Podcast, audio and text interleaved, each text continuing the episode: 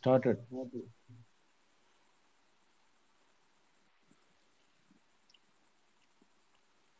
Okay,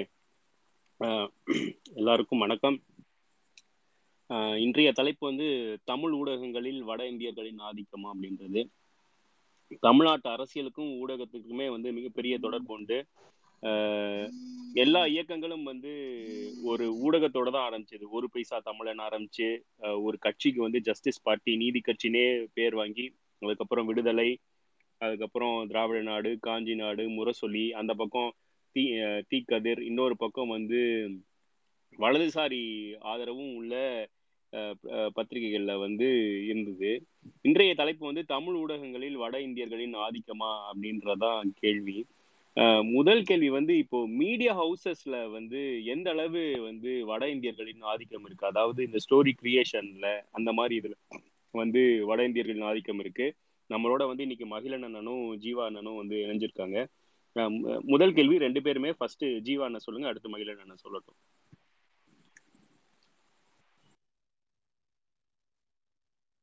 Jeeva அண்ணன் கேக்குதா நான் பேசுறது? கேக்குது கேக்குது, சொல்லுங்க. ஆனா ஒண்ணு இல்ல, இப்போ முதல் கேள்வி வந்து மீடியா ஹவுசஸ்ல வட இந்தியர்களின் ஆதிக்கம், நியூஸ் மீடியா ஹவுசஸ்ல வட இந்தியர்களின் ஆதிக்கம் எந்த அளவு இருக்குன்றத சொல்ல முடியும்? வட இந்தியர் ஆதிக்கம்ங்கிறது பிற மாநிலங்களோட ஒப்பிடும்போது தமிழ்நாட்டில் குறைவு அப்படின்னு எடுத்துக்கிட்டாலுமே அதனுடைய தாக்கம் வந்து வர ஆரம்பிச்சிருச்சு. அதாவது நம்மளுடைய புறச்சூழல் தான் ஊடகத்தையும் தீர்மானிக்கும், ஊடகத்தோட தன்மை தான் புறச்சூழலையும் தீர்மானிக்கும். எப்போ வந்து இந்த சென்னை, கோவை போன்ற நகரங்களில் பார்த்தீங்கன்னா அந்த ஜீன்னு பேசுகிற ஒரு தன்மை வந்தது. இப்போ ஒரு அரசியல்படுத்தப்பட்டவர்கள் தங்களை அறிவுப்படுத்தும் போது தோழர்னு பேசிக்குவாங்க. மற்றபடி சராசரி ஆட்கள் அண்ணன், என்னண்ணே அப்படின்னு பேசுவாங்க. ஃப்ரெண்ட்ஸ் மத்தியில் எனக்கு தெரிஞ்சது பாஸ், என்ன பாஸ், தலைவா, அந்த மாதிரி பேசுகிறதுலாம் இருந்தது. ஆனால் இந்த ஒரு 20 ஆண்டுகளாக தான் அந்த சென்னை மாதிரி பகுதிகளிலிருந்து இந்த ஜீன்னு பேசுகிற ஒரு கேரக்டர் வந்து வந்தது. அந்த வகையில் பார்த்தீங்கன்னா அதனுடைய தாக்கம் தான் மீடியாலையும் இருந்தது. அதாவது தமிழராக இருந்தாலும் மூளை வந்து அந்த வட இந்திய தாக்கம் பெற்றதா மாறின தன்மை இருக்குது பார்த்தீங்களா. அது வந்து ஃபிசிக்கலாக இருக்கிறத விட இது ரொம்ப ஆபத்து. நேரடியாக ஒரு வட இந்தியங்கிற மாதிரி இருப்பதை விட அது பெரிய ஆபத்தாக தான் நான் வந்து பார்க்குறேன்.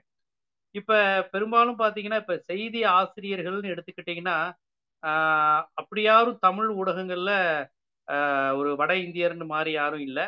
ஆனா ஒரு பீகாரை சேர்ந்த ரங்கராஜ் பாண்டே அவர்கள் வந்து தெரியும். அவர் வந்து வெளிப்படையா தமிழ் ஊடகத்துல ஒரு என்ன சொல்ல போனா ஒரு 5 ஆண்டுகளுக்கு முன்புலாம் ஒரு என்ன நடக்கணுங்கிறத ஒரு தீர்மானிக்கிற இடத்துல அவர் போயிட்டாரு. ஆனா அவர் வேலை பார்த்தது வந்து ஒரு நல்ல ஒரு தமிழ் ஊடகம்தான். இன்னும் சொல்ல போனா தமிழர்களுக்கான அரசியலை பேசிய ஒருவர் தொடங்கிய ஒரு ஊடகம் தான். அந்த ஊடகத்துல வட இந்தியர் வந்தாரு.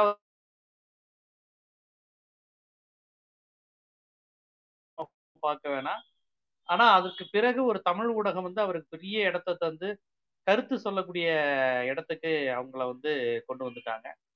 அதுக்கப்புறம் நமக்கு நேரடியா ஒரு வட இந்தியர் அப்படிங்கிற மாதிரி நேரடி தாக்கம் இல்லை. நான் ஏன் திருப்பி இந்த நேரடிங்கிற வார்த்தையை பயன்படுத்துறேன்னா, நம்மளுடைய பண்பாட்டு படையெடுப்புகளை தமிழர்கள் வந்து நேரடியா தமிழர்கள் அல்லாதவர்களால பாதிக்கப்படலை, அதாவது வட இந்தியாவால பாதிக்கப்படலை. ஆனால் அந்த தாக்கம் இருக்கு பாத்தீங்களா. இன்னைக்கு நம்ம கொண்டாடுகிற பண்டிகையில இருந்து எல்லாத்துலயும் வட இந்திய தாக்கம் வந்துருச்சு. கோலி பண்டிகை, தீபாவளியெல்லாம் சொன்னா ரொம்ப ரொம்ப என்னடா இவ்வளவு ட்ரையா இருக்காங்க, தீபாவளி பண்டிகையே இங்க வட இந்திய பண்டிகைன்னு சொல்றாங்க எல்லாம் சொல்லுவாங்க. ஆனா உண்மைங்கிறது அதை சொல்லி ஆகணும். இன்னும் ரொம்ப ஒரு அருகில் மக்களுக்கு ரொம்ப நெருக்கமா சொல்லணும்னா ஹோலி பண்டிகை. இந்த ஹோலி பண்டிகையை எல்லா ஊடகங்களும் கொண்டாடுது. கொண்டாடுற ஊடகத்துல இருக்கிறவங்க எல்லாருமே தமிழர் தான். ஆனா ஹோலி பண்டிகையை கொண்டாடுறாங்க.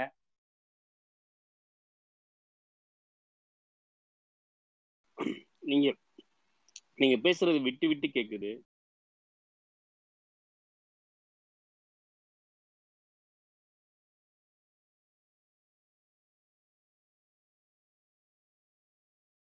ஆனா ஜீவான நீங்க பேசுறது கேட்கல. நான் பேசுற கேக்குதா? நேரடியான அப்படிங்கிறது அந்த அபாயம் வந்துகிட்டு இருக்கு. இப்போ வட இந்தியர்களுடைய ஆதிக்கம், அதிகாரம், வேலை வாய்ப்புல பண்றது, தனியா பிரிச்சு கொடுப்போம்னு சொல்றது எல்லாத்துலயும் மார்வாடிகளுடைய நலன் வந்து ஒளிஞ்சிருக்கு, சேட்டுகளுடைய நலன் ஒளிஞ்சிருக்கு, வட இந்திய ஆதிக்கம் இருக்கு. அதை தவிர்த்து நம்முடைய மூளை வந்து அந்த வட இந்திய விழாக்களுக்கு ஃப்ரெண்டாகிற விதம் வட இந்திய மொழியான ஜிங்கிறது பயன்படுத்துறது. அந்த ஜிங்கிற உரையாடல் வந்து மீடியா அறையில அதிகம் பயன்படுத்துறாங்க. ஜி அப்படிங்கிறது ரொம்ப மரியாதையானது அப்படிங்கிற மாதிரி அந்த வார்த்தையை வந்து அதிகமாக பயன்படுத்துறாங்க. இந்தியாவே காந்திய ஜின்னு சொன்னப்ப கூட தமிழ்நாட்டுல காந்தியாருன்னு தான் சொல்லுவாங்க, அண்ணல் காந்தி காந்தியாருங்குவாங்க. காந்தியை கூட காந்திஜின்னு காங்கிரஸ்காரங்க கூட பேச மாட்டாங்க. ஆனா இப்ப அந்த தன்மையெல்லாம் மாறி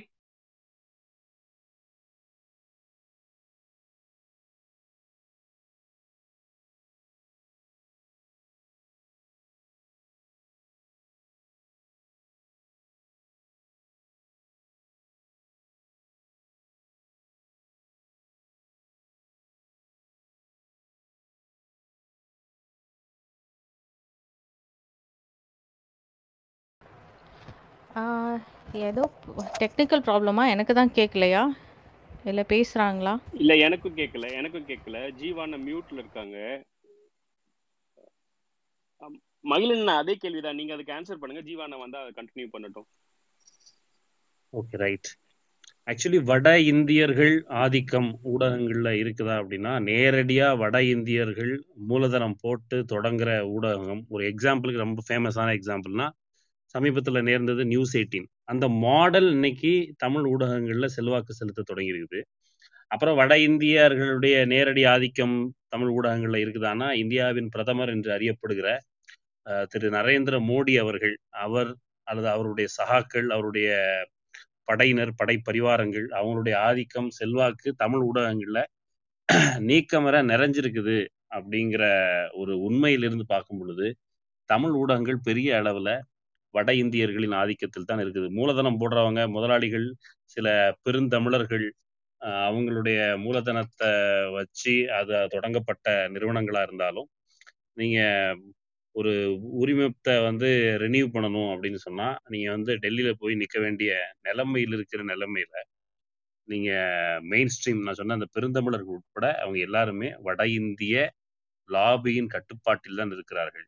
ஒரு ஊடகத்துல வந்து நேரடியா இந்த சங் பரிவார அமைப்பினர் நியூஸ் 18க்கு முன்னாடியே வேறு ஊடகத்துல வந்து சங் பரிவார அமைப்பை சார்ந்தவங்க அழுத்தம் கொடுத்து இந்த ஊடகத்துல முற்போக்கு அரசியல் பேசுகிறவர்கள் இருக்கிறார்கள் அப்படிங்கிற விஷயத்திற்காகவே அந்த ஊடகத்திற்குள்ள அத்துமீறி நுழைஞ்சி அங்க இருக்கிற ஊடகவியலாளர்கள்ட்ட புகுந்து விசாரணைலாம் நடத்தினா, நீங்க இந்த சப்ஜெக்டை ஏன் தேர்ந்தெடுக்கிறீங்க, இந்த சப்ஜெக்டை நீங்க தேர்ந்தெடுக்காமல் இருக்கலாமே, எல்லாமே இந்து விரோதமா இருக்குது, எங்களுடைய கருத்தியலுக்கு விரோதமா இருக்குன்ட்டு இப்போ பேர் குறிப்பிட்ட சொல்லானீங்க. புதிய தலைமுறையில அதெல்லாம் நடந்தது. அந்த குண்டு, அந்த ஒரு வெத்து நமத்து போன அந்த பெட்ரோல், அந்த டிஃபன் பாக்ஸ் குண்டு புதிய தலைமுறையில போட்டதுல இருந்து ரொம்ப வெளிப்படையா இன்னைக்கு இருக்கிற நாம உலகம் முழுக்க சொல்லப்படுற அந்த பிரஸ் ஃப்ரீடம்க்கு ஒரு ஆபத்து இருக்குது அப்படின்னு சொல்ற மாதிரியான ஒரு சூழல்ல இது ஒரு பெஞ்ச்மார்க் மாதிரி ஆரம்பத்துல அங்க தொடங்குச்சு. தீபாவளி பத்தி பேசக்கூடாது, சாதாரணமா ஒரு நிகழ்ச்சி நடந்துச்சு. அந்த நிகழ்ச்சியில் ஒரு பார்ட் என்கிற முறையில் நான் இருந்தேன்.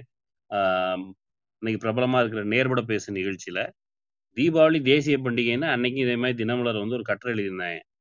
தீபாவளி தேசிய பண்டிகைன்னு ஒரு விவாதம் நடந்தது. இந்திய தேசிய பண்டிகையா அப்படின்னு பேசப்பட்டதற்கு நீ எப்படி தேசிய பண்டிகைன்னு கேள்வி கேட்ப அப்படின்னு சொல்லி தான் அந்த அட்டாக் நடந்தது. சுபை ஐயாவுக்கு எதிராக புதிய தலைமுறை வாசலில் நின்னபடியோ அந்த சங் பரிவார படைப்பரிவாரங்கள் வாசலில் நின்று ரொம்ப அவதூறாக கெட்ட வார்த்தையில் திட்டினேன். இவ்வளவுக்கும் சுபவையா அன்னைக்கு வழக்கமான திராவிட இயக்க பாணியில பேசல, ரொம்ப தன்மையா தான் பேசிட்டு இருந்தாரு. ஒரு இவரு எஸ் ராமகிருஷ்ணன் வந்து அன்னைக்கு பேசும்போது தீபாவளி நம்ம ரொம்ப நாளா கொண்டாடிட்டு இருக்கோம், ஆனா வந்து நம்ம எண்ணெய் தேய்ச்சி ஒரு துக்க நிகழ்வு, ஒரு குறிப்பான ஒரு சிறப்பு நாள் அப்படிங்கிற மாதிரி நம்ம கொண்டாடுவோம் மொழி, இந்த வெடி வெடிச்சு கொண்டாடுறது இந்த கோலாகலம் அதெல்லாம் நம்மகிட்ட கிடையாது அப்படின்னு சொன்னாரு. அதுக்குதான் அவங்க பயங்கரமா ஆத்திரம் அடைஞ்சாங்க. அதே போல அது கன்சிக்யூட்டிவா புதிய தலைமுறை ஊடகத்திலிருந்து இந்த வட இந்திய மோடிலாம் இப்போ ஆட்சிக்கே வரல, ஆட்சிக்கு கொஞ்சம் நெருங்கி வந்துட்டாங்க, அதுக்கு பிறகு மெல்ல மெல்ல தாக்குதல் நடந்தது. கிட்டத்தட்ட 30-40 பேர் புதிய தலைமுறையில இருந்து நீக்கப்பட்டாங்க மெல்ல மெல்ல. அது வந்து அப்போ கமுக்கமாக நடந்தது. இன்னைக்கு வெளியில ஒரு அட்டென்ஷன் கிடைச்சது போல நியூஸ் 18 வந்து ரொம்ப லேட் என்ட்ரி வந்து அடி வாங்கினதுல ஆனால் அந்த வட இந்திய ஆதிக்கத்தினுடைய பெஞ்ச் மார்க் அங்கே புதிய தலைமுறையிலேருந்து தொடங்கிடுச்சு. புதிய தலைமுறை முடிஞ்சது, அதுக்கப்புறம் நியூஸ் 7ல் அதே போல் நடந்தது. அது ரொம்ப வெளிப்படையாக நடக்கலை, ஒரு ஒரு ஒரு சிஸ்டம் மாதிரி அது நடந்தது. அதுக்கு பிறகு நியூஸ் 18ல் நடக்கிறது. இன்னொன்று ஜீவா தோழர் சொன்ன அந்த விஷயத்தை நான் உடன்படுறேன். நேரடியாக ஃபிசிக்கல் ப்ரெசன்ஸ் இல்லை, அதில் வந்து ஃபிசிக்கல் ப்ரெசன்ஸுக்கு ஒரு முகமாக இருக்கிறது ரங்கராஜ் பாண்டே தான், அதர்வைஸ் நேரடியாக இல்லை. இப்போ தினமலரை பற்றி பேசும்பொழுது தினமலரில் வந்து தமிழகம் அப்படின்னு குறிப்பிட, தமிழ்நாடுன்னு குறிப்பிடக்கூடாது, தமிழகம்னு குறிப்பிடணுங்கிற மாதிரிலாம் அவங்க சொல்லுவாங்கன்னு நண்பர்கள் சொல்ல கேட்டிருக்கிறேன். அதே மாதிரி தான் பாண்டேயும் தன்னுடைய கட்டுப்பாட்டில் அந்த நாம் தமிழர் கட்சியினுடைய அந்த ஃபேமிலி பேக்ரவுண்ட்லேருந்து வர்ற தந்தி டிவியில் ஓரளவு முற்போக்கான அரசியல் படித்த இளைஞர்களை கட்டங்கட்டி வெளியேற்றுறது, இந்த மாதிரி வேலைகள்லாம் திரு ரங்கராஜ் பாண்டே அவர்கள் வந்து வேலை பார்த்தார். இன்னொரு நம்ம வந்து நம்ம சைடில் நம்ம முற்போக்கு அது இதெல்லாம் பேசுகிறோம். இந்த முற்போக்கு அரசியல் பேசுகிற அல்லது திராவிட இயக்கத்தவர் எல்லாருமே சேர்ந்து தான் பாண்டே மாதிரியான நபர்களை வளர்த்து விட்டதும் கூட. போய் அந்த நபருக்கு நீ பாண்டேன்னு சொல்லிட்டு எப்படி எங்கள் ஊரில் உட்காந்து நீ பேசிகிட்டு இருக்கிற, நீ வந்து எங்கள் ஊரில் இந்த மரபு இந்த சாதி பேரை போட்டுட்டு இருக்கிறது நாங்கள் வந்து ஒரு ஒரு இயக்கத்தின் ஒரு நீண்ட தொடர்ச்சியின் காரணமாக நாங்கள் அதை விட்டு ஒழிச்சிருவோம், நீ எப்படி இதை போட்டு வந்து இருந்து பேசுவேன், தெனாவட்டா எங்களை கேள்வி கேட்குற அப்படிங்கிற கேள்விகள்லாம் எழுப்பப்படாமல் அந்த ஆள் கேட்குற குதர்க்கமான கேள்விகளுக்கு நம்ம ஆட்கள் சொன்ன பதில் இன்னும் வெளிப்படையாகவே ரொம்ப குளிர் விட்டு விடுற மாதிரியான ஒரு சூழல் உருவாக்கியிருக்கு. இப்போது என்னன்னா தமிழ்நாட்டில் மெல்ல மெல்ல எல்லா ஊடகங்கள் இன்னைக்கு இருக்கிற ஆன்டி பிஜேபி ஊடகங்கள் உட்பட அந்த ஊடகங்களும் கூட பிஜேபி வந்து ஒரு மறைமுகமான முறையில் மூலதனம் கொடுத்து நீங்கள் கொஞ்ச நாள் இப்போ தமிழ்நாட்டில் வந்து ப்ரோ பிஜேபியாக நடத்தினா செல்லுபடியாகாது என்கிற முறையில் நீங்கள் வந்து கொஞ்ச நாள் இதை நடத்துங்க, தேவைப்படும் போது நாங்கள் எங்களுக்கு சாதகமாக இதை நாங்கள் மாற்றிக்கிறோங்கிற ஒரு டீலில் பல சமூக ஊடகங்கள் கூட நடந்து வருகிற நிலையில தான் அந்த ஊடகங்கள் இருக்கிற வட இந்திய ஆதிக்கம் அப்படிங்கிறது ரொம்ப ஸ்ட்ராங்காகவே இருக்குது. இப்போ சமீபத்தில் ஆக்சுவலி இதை பற்றி டிஸ்கஸ் பண்ணலான்னு தோணுனதுக்கு மிக முக்கிய காரணம் வந்து கொங்கு அது தொடர்பாக ஒரு விவாதம் நடக்குது. அது தினமலர்காரங்க தொடங்கி வைக்கிறாங்க. தொடங்கி வைக்கிறத ஒட்டி பாண்டே வந்து கொங்கு பிரிச்சால் என்ன, கொங்கை பிரிச்சா என்ன ஆயிடுச்சு, கொங்கு வந்து தமிழகத்தில் இருக்கிற ஒரு மாநிலம் தானே, ஐ மீன் மாவட்டம் தானே, அது மாநிலமாக பிரித்தா அவங்களுக்கு அது எப்படி தேச பிரிவினை ஆகும், பாண்டிச்சேரியும் தமிழ்நாடு தனித்தனியாக தானே இருக்குது அப்படின்னு ரொம்ப வெளிப்படையாக, இன்னும் சொல்லப்போனால் தமிழர்கள் ஒருவராக வெளிப்படை, அவர் வந்து ஜீவா தோழர் சொன்னது போல் வெளிப்படையாக தன்னை பீகாரின்னு அங்கங்கே குறிப்பிட்டாலும் கூட அந்த கொங்கு பற்றின அந்த வீடியோவில் நம்ம பண்பாடு, நம்ம கலாச்சாரம், நம்ம தமிழ்நாடு இப்படிலாம் பேசி ஒரு நயவஞ்சகமான மொழியில் தமிழ்நாட்டை துண்டாடுறதுக்கான ஒரு வேலையை ரொம்ப வெளிப்படையாகவே செய்கிறார். அதை வந்து ஒரு ஆர்கனைஸ்டான முறையில் நம்ம இப்படியான இப்போ வந்து வட இந்திய ஊடகம் சும்மா அப்படி விக்னேஷை பேசியிருந்தது எதெல்லாம் வட இந்திய ஊடகம்னு சொல்லலாம் அப்படின்ன போது துக்ளக்கு வந்து வட இந்திய ஊடகத்தினுடைய டப்பிங் துக்ளக்கு, இன்னும் சொல்லப்போனால் முன்னாள் ஆனந்த விகடன் கூட அதே மாதிரி தான் பார்த்தீங்கன்னா ரொம்ப வெளிப்படையாக தமிழ்நாட்டில் ஒரு முற்போக்கு பெரியாரிய பாரம்பரியம் இருக்குது அப்படின்னு சொன்னால் இங்கே வந்து குடுமி வச்சபடியே அது தங்களுடைய லோகா வச்சுக்கிட்டு ஊடகங்களை நடத்துகிறாங்க. இந்த டப்பிங் ஊடகங்கள், இந்த டப்பிங் ஊடகவியலாளர்கள் அவங்கள அம்பலப்படுத்துறதுக்கு நம்ம அணியமாகணும், அது இந்த டிஸ்கஷன் ஏதோ ஒரு வகையில் நமக்கு பயன்படும் அப்படிங்கிற முறையில் தான் இது இனிஷியேட் பண்ணணும் அப்படின்னு நம்ம பேசணும். அதில் வந்து ஒரே ஒரு லிஸ்ட் மட்டும் சும்மா வந்து பாண்டே பார்வைன்னு ஒரு தம்ப்நெயில் போய் அவனுடைய அந்த அந்த அவன்னு வருது, மன்னிச்சுக்கோங்க, பாண்டே பார்வைன்னு சொல்லி நம்ம சாணக்கியா சேனலில் போய் பார்த்தா பாண்டே பார்வைங்கிற ஒரு பிளேலிஸ்ட் இருக்குது. கருத்து தந்திரத்திற்கு ஆபத்து, அப்புறம் வந்து நீட்டும் காலி, என்ன செய்யலை மோடி, கோபேக் ஸ்டாலின்னு செஞ்சது யாரு இப்படின்னா ஒரு வரிசையாக தம்ப்நெயில் வச்சிருக்கிற. அப்படி முழுக்க முழுக்க தமிழ்நாட்டில் இருக்க தமிழ்நாட்டின் கருத்து நிலைக்கு நேர் எதிரான ஒரு வேலையை ஒரு ஒரு ப்ராப்பரான ஒரு பேக்கப்போட ஒரு வேலை நடந்து கொண்டு இருக்கும் பொழுது, இன்னொன்று இந்த பாண்டே ஸ்கூல் ஆஃப் ஜேர்னலிசம்னு ஒன்று சொல்கிறாங்கல்ல, இவங்க எல்லாருமே மேபி இவங்க வந்து பல்வேறு ஊடகங்களில் கொஞ்ச நாளில் இம்ப்ளான்ட் செய்யப்படுவாங்க அப்படின்னு தான் நான் நம்புகிறேன், வெவ்வேறு காலங்களில் வெவ்வேறு சூழலில். ஏன்னா தமிழ்நாட்டில் அவங்களால இயல்பாக உருவாகி வருகிற ஊடகவியலாளர்களை வச்சுட்டு தமிழ்நாட்டை அவங்களால மேய்க்க முடியவே செய்யாது.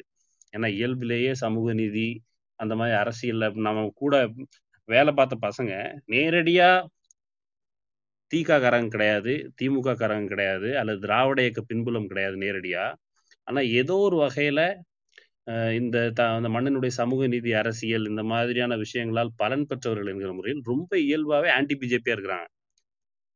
அதை அவங்களால சகிச்சிக்கவே முடியல. அப்படிங்கிற போது தான் அங்கங்கே இப்படி எப்படி இந்த பானுகோம்ஸ் அண்ணாமலை போன்றவர்களை தமிழ்நாட்டில் கொண்டு இம்ப்ளான்ட் பண்ணுறாங்களோ அதே மாதிரி ஊடகங்களை இம்ப்ளான்ட் பண்ணுறதுக்கான வேலைகள் தொடங்கி விட்டது. அதனுடைய ஒரு அம்சம் தான் அந்த பாண்டே ஸ்கூல் ஆஃப் ஜேர்னலிசம்னு பார்க்குறேன். நம்ம சைடில் ஒருவேளை இது தமிழ்நாட்டை காக்கணும், ஒரு நீண்ட கால நோக்கில் இதை வேலை செய்யணும்னு சொன்னால் முன்னாடியே கொஞ்சம் காஷியஸாக அந்த விஷயத்தை எச்சரிக்கை உணர்வோட ஊடகங்கள் மிக முக்கியமான பங்கு வகிக்கும் என்கிற முறையில் இனி நேரடியான வட இந்திய தலையீடே கூட இருக்கும். ஸோ அதற்கான வேலைகளை நாம் இப்போவே ஒரு எச்சரிக்கையோடு செய்யணும் அப்படின்னு தான் நான் முதற்கட்டமாக இதை தெரிவிச்சுக்கிறேன். ஜீவான திருப்பி இணைஞ்சிட்டாங்கன்னு நினைக்கிறேன். ஜீவான நீங்கள் இப்போ சொல்லலாம், அந்த நீங்கள் தொடர்ச்சியாக அதை சொல்லலாம். மகிழன் சொல்லிட்டாரு, உங்களோட கருத்தை நீங்கள்.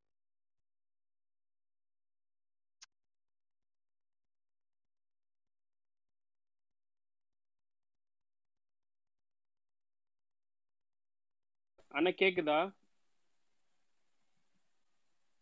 ஹலோ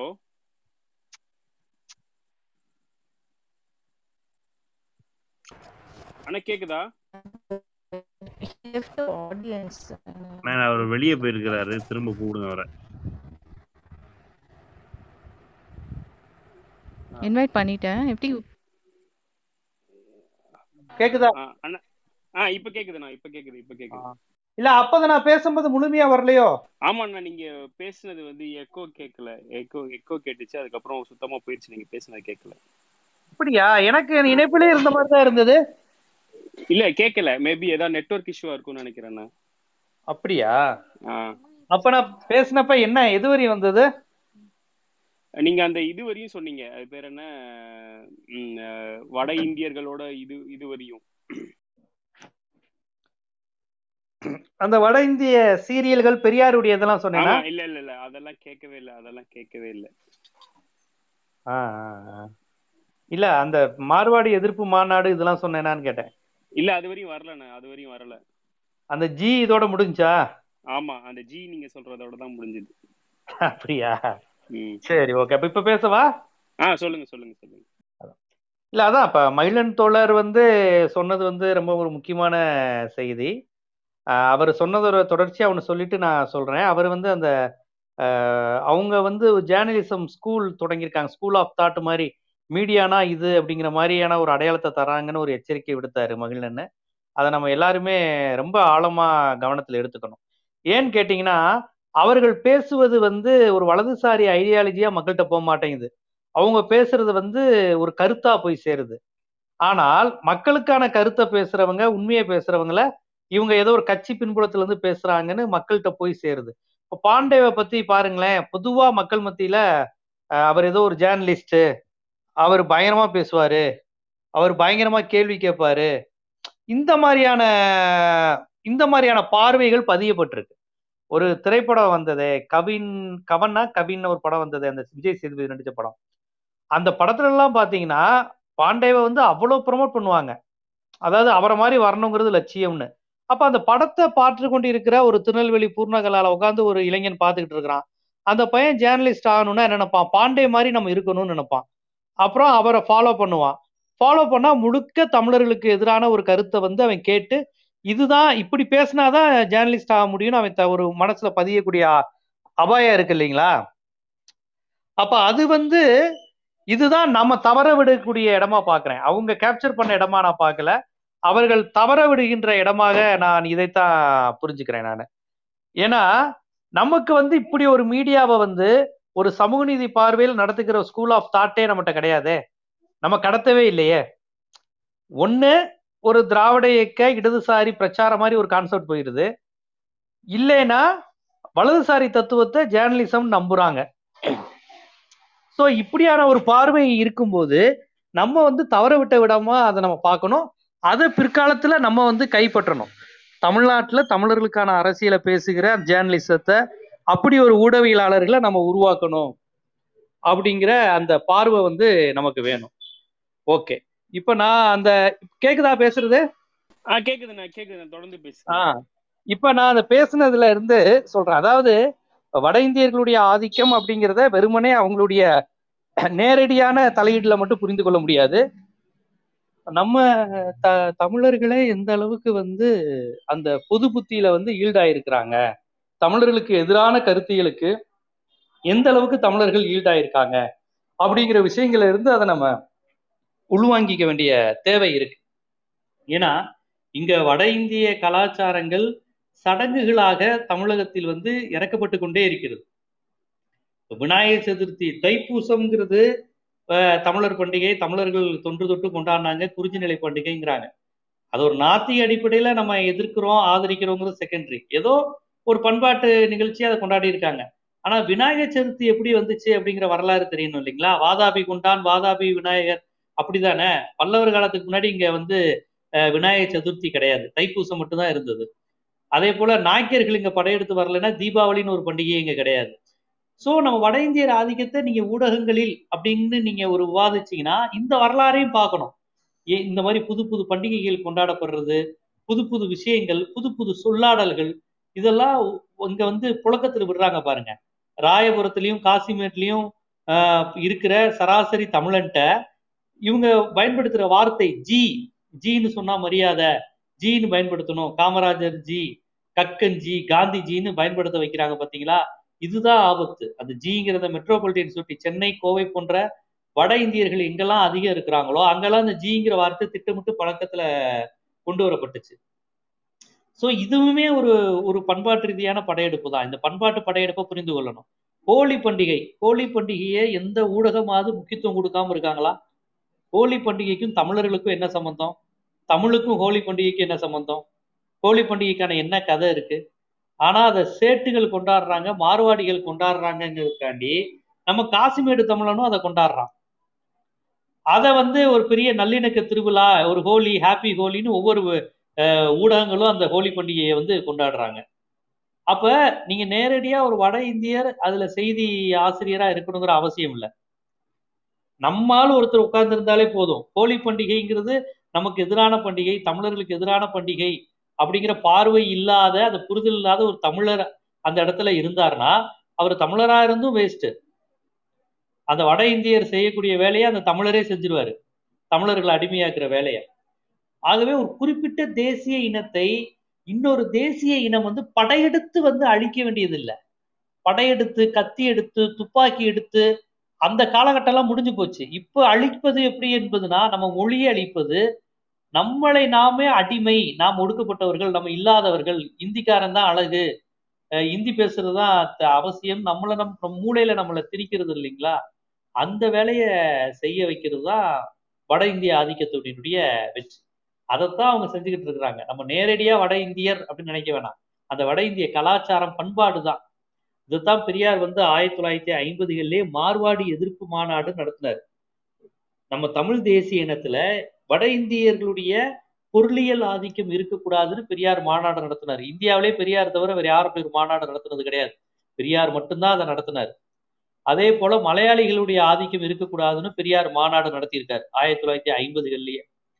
தட்சிண பிரதேசம் வந்தப்ப கன்னடர்களோடையும் தெலுங்கர்களோடையும் தமிழர்களை இணைக்கக்கூடாது, ஏன்னா கன்னடர்களும் தெலுங்கர்களும் தமிழ்நாட்டுல கலந்துட்டாங்கன்னா அவர்களை மாதிரியே மூட நம்பிக்கை கொண்டவர்களாக, முட்டாள்களாக தமிழர்கள் மாறிவிடுவாங்க. ஏன்னா தமிழர்கள் ஒரு பகுத்தறிவு பாரம்பரியம் உண்டு, திருமூலர் காலத்திலிருந்து ஒரு பகுத்தறிவு உண்டு, சடங்கு எதிர்ப்பு மனநிலை, வைதிக எதிர்ப்பு மனநிலை கொண்டவர்கள் தமிழர்கள். ஆனா கன்னடர்களும் தெலுங்கர்களும் அப்படி கிடையாது, வைதிக அடிமைகள். அதனால தெலுங்கர்கள் கன்னடர்கள்ட்ட நம்ம தமிழ்நாடு இணைஞ்சு இருக்கக்கூடாது, தமிழ்நாடு என்னைக்கும் தனியா இருக்கணும், தமிழை தனியா இருக்கணும், தட்சிண பிரதேசங்கிற பேர்ல சேர்த்துடாதீங்கன்னு பெரியார் அன்னைக்கே அழுதாரு, புரண்டாரு. அவர் அன்னைக்கு கதர்னோட விளைவுதான் காமராஜர் தட்சிண பிரதேச திட்டத்தை கைவிட்டாரு, காமராஜர் நேருலாம். ஆக ஏன் பெரியார் அப்படி சொல்லியிருக்காருன்னா தமிழ் தேசிய இனத்துல இன்னொரு தேசிய இனத்தினுடைய கலாச்சாரமோ பண்பாடோ திணிக்கப்படும் போது நம்ம அடிமையாகும். நம்ம அடிமைங்கிறது இன்னொருத்த நம்ம ஒரு மலையாளியோ மார்வாடியோ நம்மளை அடிமைப்படுத்தணுங்கிற அவசியம் கிடையாது. அவனுடைய பண்பாடை நீ என்னைக்கு உன் பண்பாடா நீ நினைக்க ஆரம்பிச்சிட்டியோ, இல்லது அவன் பண்பாடை கொண்டாடுறது ஒரு ஸ்டைல், அது ஒரு அடையாளம், ஓண பண்டிகை இது, நாங்கள் ஹோலி பண்டிகை, விநாயகர் சதுர்த்தி நினைக்க ஆரம்பிச்சிட்டியோ இயல்பாவே நீ அடிமையாய் மாறிட்ட. ஆகவே இது போன்ற ஆகவே இது போன்ற பண்பாட்டு படையெடுப்புகள் தான் நிறைய நடந்துகிட்டு இருக்கு. அடுத்த தலைமுறையிட்ட இது போன்ற விஷயங்களை நம்ம கடத்திக்கிட்டே இருக்கணும். இது தமிழர் பண்டிகை கிடையாது, இது தமிழர்களை அடிமைப்படுத்தப்பட்ட வந்த விஷயம், இது நமக்கான இது கிடையாது, இவர்களை நம்ம இந்த பண்பாட்டை ஏற்றுக்கொள்வதன் மூலமாக நாம் இரண்டாம் தர குடிமக்களாக மாற்றப்படுவோம் அப்படிங்கிற அந்த வரலாறெல்லாம் நம்ம சொல்லிக்கொண்டே வரணும். இல்லைன்னா கண்ணுக்கு தெரியாம உள்ளீடா நடக்கிற இந்த ஆதிக்க அரசியல் புரியாம போயிடும். இந்த உணர்வு கொண்டவர்கள் ஊடகவியலாளர்களாக மாறணும், ஊடக தலைமைக்கு போகணும், அல்லது அப்படிப்பட்ட ஊடகவியலாளர்களை வருங்காலத்தில் உருவாக்கக்கூடிய கடமை நம்ம கிட்ட இருக்கு, அதை உருவாக்கணும். இல்லைன்னா மகிழன் சொன்ன மாதிரி ஸ்கூல் ஆஃப் பாண்டே அந்த கல்ச்சர் தான் மக்கள்கிட்ட போய் சேரும். அதை தடுக்க வேண்டிய பொறுப்பு நம்மகிட்ட இருக்கிறதா நான் பாக்குறேன்.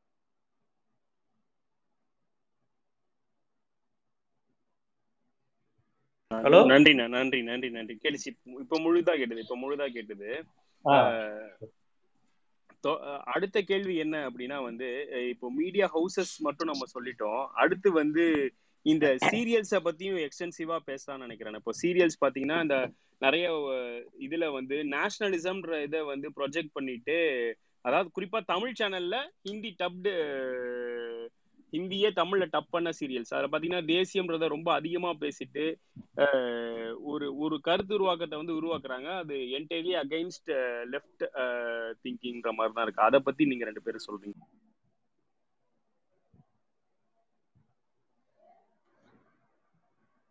யாரு, மகிழன் சொல்றாரா? இல்ல நீங்க ஃபர்ஸ்ட் சொல்லுங்க, அடுத்து மகிழன் சொல்லட்டும். இல்ல, இந்த வட இந்திய தொடர்கள் இருக்காங்கல்ல, இந்த சீரியல், அது ரொம்ப ஆபத்தானதா பாக்குறேன். ஏன்னா அதுவுமே வட இந்திய கலாச்சாரத்தை நமக்கு திணிக்கும் விதமா தான் அமைஞ்சிருக்கு.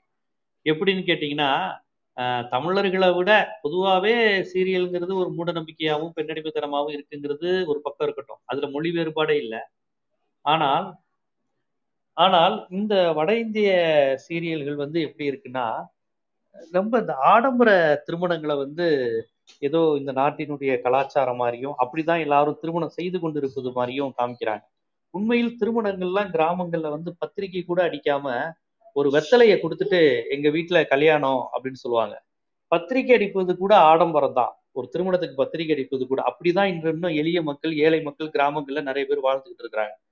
ஆனா இந்த திரைப்படங்கள்ல, குறிப்பா இந்த வட இந்திய சீரியல்கள்ல, திருமணம், சடங்கு, சம்பிரதாயம், அப்புறம் அந்த வீட்டு பெண்கள், இந்த ஹம்மாப்கே ஹேன்கோன் படம் பார்த்த மாதிரி எல்லாருமே அந்த மார்வாடி குடும்பங்கள்ல உட்காந்து பீடா சாப்பிட்டுட்டு லட்சக்கணக்கில் செலவு பண்ணி திருமணம் செஞ்சுக்கிட்டு சடங்குகள் செய்து கொண்டு இப்படியே பொழுதை போக்கிக்கிட்டு இருக்கிற மாதிரியான ஒரு சூழலை அந்த சீரியல்ல காமிக்கிறான். பெரிய ஆடம்பர திருமணங்கள், சடங்குகள், இந்த மாதிரியான விஷயங்களை காமிக்கும்போது சராசரி நுகர்வு கலாச்சார மனநிலைக்கு பலியாகி இருக்கக்கூடிய தமிழ் குடும்பங்கள் அதை பார்த்து ரொம்ப ஏங்குறாங்க. ஓ, கல்யாணம் கண்டிப்பா பண்ணு, இப்படிதான் பண்ணணும் போல, ஐயரை வச்சுதான் கல்யாணம் பண்ணணும். ஐயரை வச்சு கல்யாணம் பண்ற கல்ச்சரு தமிழ்நாட்டுல பெரும்பாலான சாதிகள கிடையாது. நாடார், பட்டியல் சமூகம், பிரமலை கல்லர், மறவர், நாட்டுக்கோட்டை செட்டியார் போன்ற சமூகங்கள்ல பார்ப்பனர்களே கிடையாது. அவங்க பார்ப்பனர்களை கூப்பிட மாட்டாங்க. நான் சொன்ன சாதியில சில சாதிகள் வீட்டுக்கு பார்ப்பனர்கள் வரமாட்டாங்க, சில சாதிகள் பார்ப்பனர்களை தங்க வீட்டுக்குள்ள சேர்த்துக்க மாட்டாங்க. அவங்க என்ன நம்ம வீட்டுக்கு கல்யாணம் பண்ணி வைக்கிறதுன்னு. ஆனா இன்னைக்கு பணம் சேர்ந்த உடனே இப்ப நான் குறிப்பிட்ட எல்லா சமூகங்களுமே பார்ப்பனர்களை வச்சு 20,000 40,000 கொடுத்து கல்யாணம் பண்றாங்க. ஸோ இதெல்லாம் எங்க இருந்து வருதுன்னா, இந்த சீரியல்கள் தான். வட இந்திய சீரியல்கள் அந்த பார்ப்பன புரோகிதம், சடங்கு, சம்பிரதாயங்கள், வேள்விகள் எல்லாத்தையும் நியாயப்படுத்தியும் புனிதப்படுத்தியும் இப்படிதான் திருமணங்கள் நடக்குது அப்படிங்கிற மாதிரியான ஒரு பொய் சித்திரத்தை காமிக்கிறாங்க. உண்மையில் திருமணங்கள் இப்ப எளிமையா நடக்க ஆரம்பிச்சிருச்சு, நிறைய காதல் திருமணங்கள் வர ஆரம்பிச்சிருச்சு, சாதி மறுப்பு திருமணம் வர ஆரம்பிச்சிருச்சு. நகர்மயமாக்கல், உலகமயமாக்கல் நிறைய விஷயங்களை தவிர்க்க முடியாம கொஞ்சம் ஒழிச்சுக்கிட்டு இருக்கு.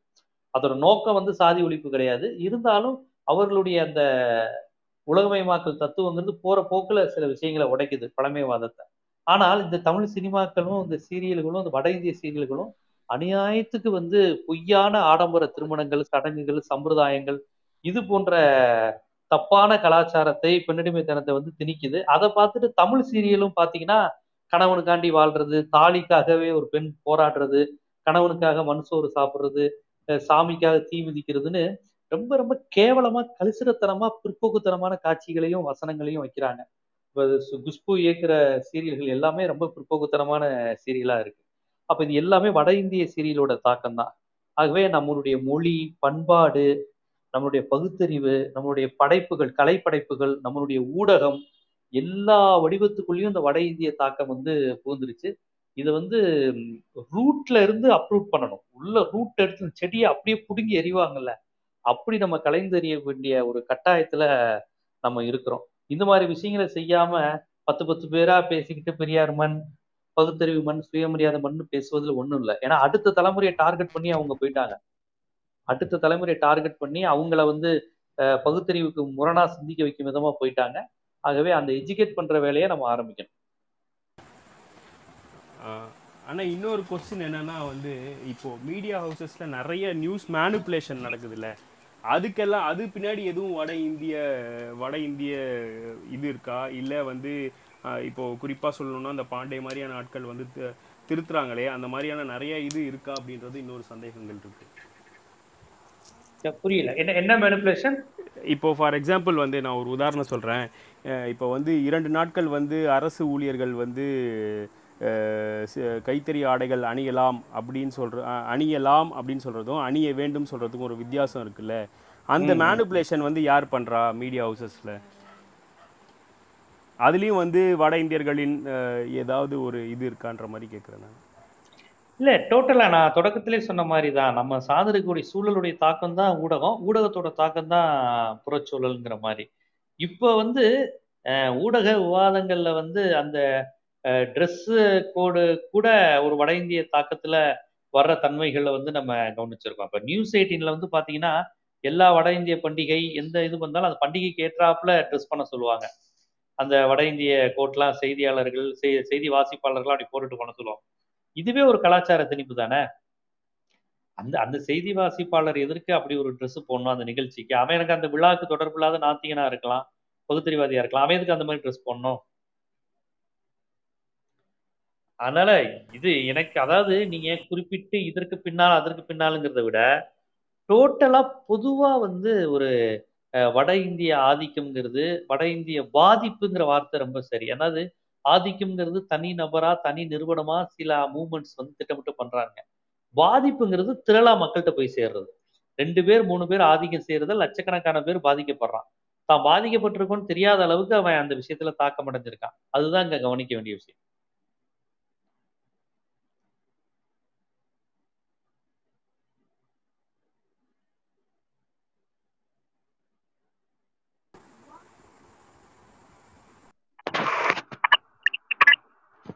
மேன், அதுல அந்த சீரியல் விஷயமா தோழர் சொன்னார்ல, அது பொதுவா சீரியல் மட்டும் இல்ல, வட இந்தியாவில பெரியார் வந்து வடக்கின் ஆதிக்கத்தை எதிர்த்து அண்ணாவும் எதிர்த்திருக்கிறாரு, பெரியார் எதிர்த்திருக்கிறாரு.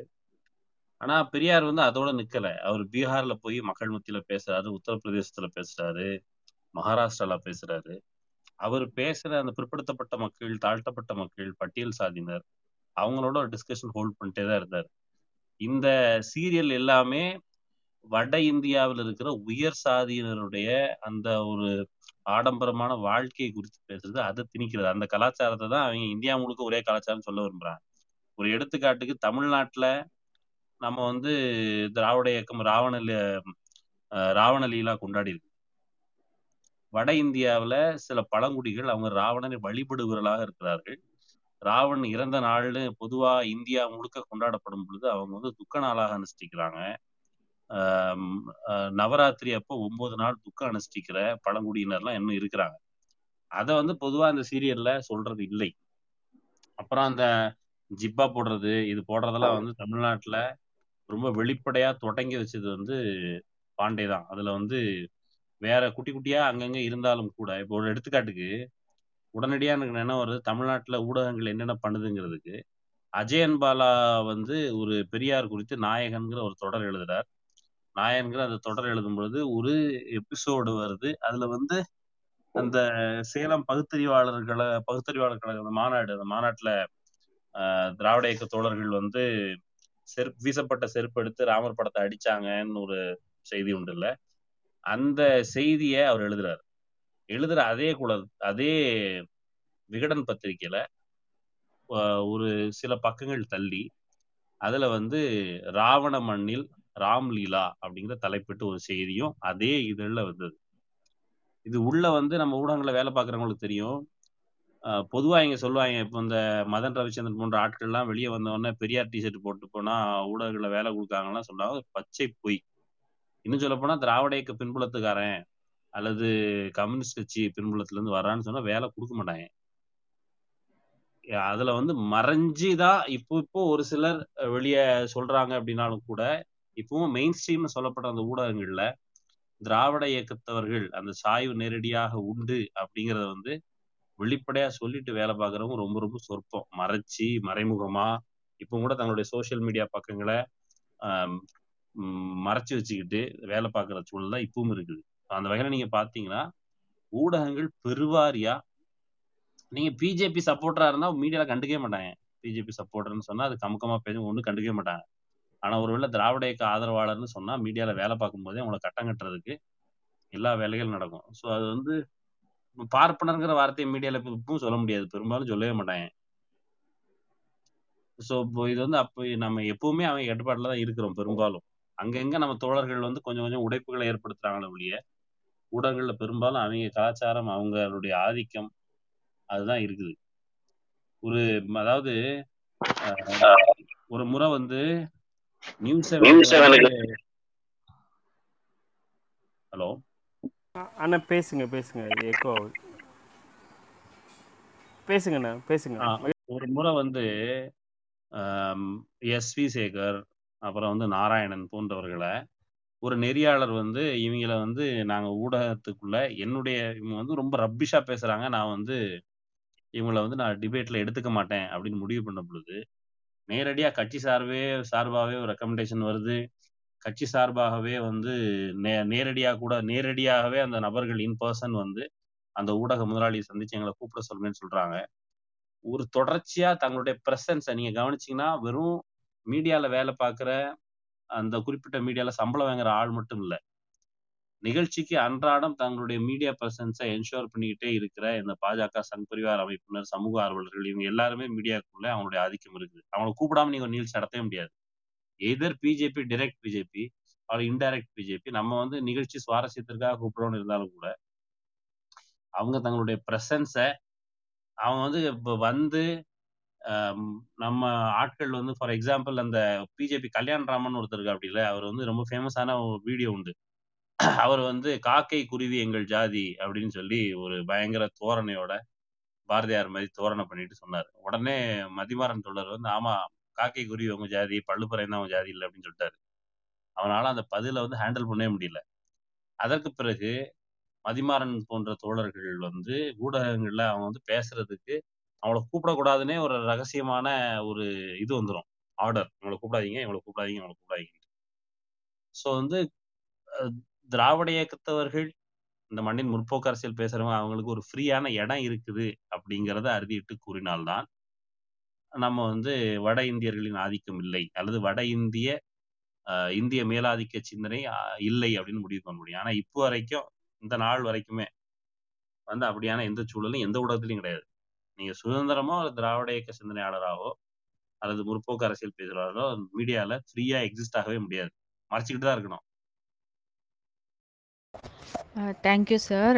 அடுத்து ரவி, நீங்கள் பேசணும்னு சொன்னீங்க, ஏதோ கேட்கணுன்னா நீங்கள் பேசுங்க ரவி. அடுத்தது சில கருத்துக்கள் சொல்ல விரும்புகிறோம். அதுக்கு முன்னாடி ஒரு மகிழ்கிட்ட ஒரு கேள்வி. இப்போ இந்த சூழ்நிலைக்கு காரணம் வந்து முதலாளி யாரு, அவங்களுடைய அரசியல் சார்பு என்னங்கிறதுனால இந்த பிரச்சனைகள் வருது. தமிழ்நாட்டில் சன் டிவி போன்ற ஊடகங்கள் வந்து ஒரு ஒரு பலம் வாய்ந்த முன்னணி ஊடகமாக இருந்து கூட திராவிடம் சார்ந்த கருத்துக்கள் அங்க இடம்பெற முடியாம உள்ள நிலைக்கு என்ன காரணம் நீங்க நினைக்கிறீங்க? அங்கேயும் அதே காரணம் தான் நினைக்கிறேன். ஒண்ணு, அவங்க வந்து அதை ஒரு பியூர் மேர் பிசினஸா பார்த்தாங்கன்னு ஒரு சார்ஜ் உண்டு, அதை வந்து முழுக்க நிராகரிக்கத்தக்கது இல்லை. இன்னொன்னு வந்து அங்க ஒரு பவர் பொசிஷன்ல மேல வந்து உட்கார்ந்தாங்களே, அந்த உட்கார்ந்த நபர்கள், நான் வந்து அந்த நபர் பேரை குறிப்பிடாம அங்க சொல்றேன், அது பொதுவெளிங்கிறதுனால. அதையும் ஒரு ஊடகவியலாளர் சொன்னாரு. என்னன்னா திரு மாறன் அவர்கள் மறைந்த பொழுது வந்து அலுவலகமே சோகமா இருந்திருக்குது. அப்போ அந்த அலுவலகத்தில் மேலே பார்த்த எல்லா ஊழியர்களுக்கும் அது வருத்தம். மூத்த தலைவர் அப்படிங்கிற முறையில் வருத்தம். எல்லாருமே அன்னைக்கு அலுவலகமே சோகமாக இருந்திருக்குது. ஆனால் அந்த அலுவலகத்தில் வேலை பார்த்த ஒரு முன்னணி ஊழியர் அவர் அவர் மட்டும் கருப்பு சட்டை போட்டு வந்திருக்காரு. அன்னைக்கு கருப்பு சட்டை போட்டு வந்துட்டு டிவியில் நேரையில் உட்காந்துட்டு நம் தலைவர் மாறன் மறைந்து விட்டார் அப்படின்னு ரொம்ப சோகமாக ஒரு ஒரு ஆக்ட் போட்டிருக்கிறாரு. அதை பார்த்துட்டு அவர் அப்பவும் நான் என்கிட்ட சொன்ன நபர் அன்னைக்கு அந்த ஊடகத்தில் வேலை பார்த்த நபர், முக்கியமான பொறுப்பில் இருந்தவரும் கூட, அவர் சொன்னார், நமக்கு நம்மளுடைய தலைவர் செத்து போயிருக்கிறாரு, நமக்கு உண்மையிலே சோகமா இருக்குது, ஆனா நம்ம அந்த டிராமா பண்ணல, இவனுக்கு உண்மையிலே சோகம் இல்லை, இவன் இப்ப என்ன பேசிட்டு இருக்கான் என்ன ஸ்டாண்ட் நமக்கு தெரியும், ஆனா அன்னைக்கு கருப்பு சட்டையோட உட்காந்துட்டான். அன்னைக்கு முதலாளி வந்து பார்த்துட்டு அவருடைய தோற்றத்தை தோரணை அவருடைய பிரசன்டேஷன் பார்த்துட்டு நீங்களே பண்ணுங்க இதே மாதிரி இருக்கட்டும் அப்படின்னு சொல்லிட்டு போயிட்டாரு. அப்படி அங்க இருந்துட்டு ஒரு ஒரு அந்த சட்டகத்திற்குள்ள பிற கொஞ்சம் திராவிட இயக்க சாயல் உள்ளவர்களை பெரும்பாலும் அவங்கள கொஞ்சம் வரம்புக்குள் வைக்கிற வேலையை இன்றைக்கு வெளிப்படையாக மோடி ஆதரவாளராக வந்திருக்கிறவர்கள் அன்னைக்கு அங்கே இருந்திருக்கிறாங்க.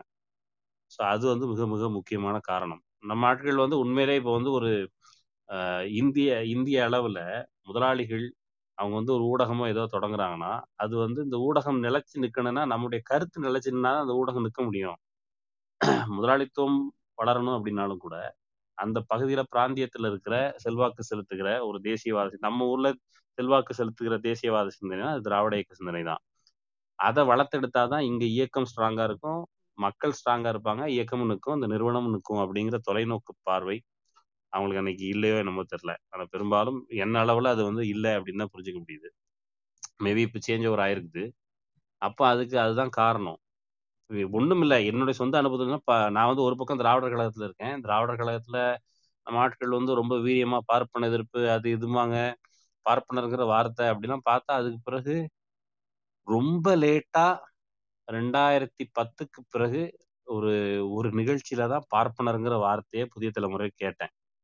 ஒரு ஒரு பத்திரிகையாளர் சொல்றாரு, அது வரைக்கும் பார்ப்பனருங்கிற வார்த்தையை எனக்கு தெரிஞ்சு அங்கேயே பயன்படுத்த மாட்டாங்கன்னு சன் டிவியில். ஸோ அது அப்படி இருந்திருக்கு. அது நம்முடைய ஃப்ளா தான். அதை அவங்க மேபி நம்ம ஆட்களில் நிறைய திறமையாளர்கள் இல்லை அப்படின்னு கருதிட்டாங்களோ என்னவோ தெரியல. அவங்கள ஹையர் பண்ணதுனால அதுவே தான் நடந்துருக்குது. அது ஒரு முதற்கட்டமாக அப்படி தான் நடந்திருக்குது. நன்றி மகளண்ணா. இன்னொன்று ஒரு கேள்வி உங்களுக்கு. ஆனந்தவிடன் பற்றி குறிப்பிடும்போது முன்னாள் ஆனந்தவிடன் ஒரு வடநாட்டவர்களுடைய டப்பிங்கோ இல்லை இந்துத்துவோட டப்பிங்காவோ இருந்ததா சொன்னீங்க. இன்னால் ஆனந்தவிடன் எதோட டப்பிங்கா நீங்க நினைக்கிறீங்க? இப்போ டப்பிங் கொஞ்சம் நேர்த்தியா பண்றாங்கன்னா சொல்லலாம். ஓகே, சி அப்போ ரொம்ப வெளிப்படையா இருந்தாங்க. இப்போ என்னன்னா இப்போ ஆக்சுவலி சில ஊடகங்களுக்கு தங்களுக்கு ஒரு முற்போக்கு முகம் தேவை அப்படிங்கிறது ஒரு நிர்பந்தமாக இருக்கலாம். அந்த வகையில் இயக்கங்கள் அல்லது கட்சிகள் திராவிட இயக்கங்கள் அவங்க செஞ்ச வேலை அதன் காரணமாக களத்தில் தங்களுக்கு ஒரு ஜனரஞ்சக முகம் வேணும். இப்போ நான் சொன்னேன் இல்லையா, சில ஊடகங்கள் அந்த அந்த சில சோஷியல் மீடியாவில் உருவாகி வளர்கிற அந்த ஊடகங்கள் சிலவற்றுக்கு பெரிய அளவில் பணம் கொடுத்து நீங்கள் இன்னைக்கு ஆன்டி பிஜேபியா நடிங்க அப்படின்னா அவங்களுக்கு செல்வாக்கு கூடும், அப்போ உங்களுக்கு தேவைப்படும் போது நாங்கள் பயன்படுத்தி போங்கிற டீல் அளவுக்கு அந்த சக்திகள் வேலை பார்க்குறாங்க. ஆனந்த விகடன் அப்படி நம்ம வெளிப்படையாக சொல்ல முடியாதனாலும் கூட இன்னைக்கு வரைக்கும் விகடன் தாத்தாவுக்கு இருக்கிற குடிமை காணலை. நம்ம பெரியார் சொல்லியிருக்கிறாரு, நீங்கள் குடிமை போகலை, பெரியார் நீ எல்லா உன்னுடைய அனுகூலங்களையும் கைவிட்டு விட்டு வந்தால் கூட நம்பலாம் அப்படின்னு தான் சொல்றாரு. அந்த அனுகூலங்களை இழக்காம குடிமையை மலிக்காம ரொம்ப வெளிப்படையாகவே அந்த குடுமி வச்சிருக்கிற தாத்தாவை வச்சுக்கிட்டே ஒரு முற்போக்கு அதிகாரம் பூசும் பொழுது என்றைக்குமே நம்ப தகுந்ததல்ல. அதனால நான் இன்னைக்கு சொல்ல பழையசு ஏன்னு சொன்னேன்னா ஒரு ரிசர்ச்சுக்காக பழைய ஆனந்த விகடன் பத்திரிகைகளை படித்தேன் நான். அது ரொம்ப அப்பட்டமாக வெளிப்படையாக இருந்தது. இப்போ அப்படி இல்லை, பெரிய ஒரு கிட்டத்தட்ட மலைக்கும் மடுவுக்குமான டிஃபரன்ஸ் போல இருக்குது. அதனால சொன்னேன். நன்றி.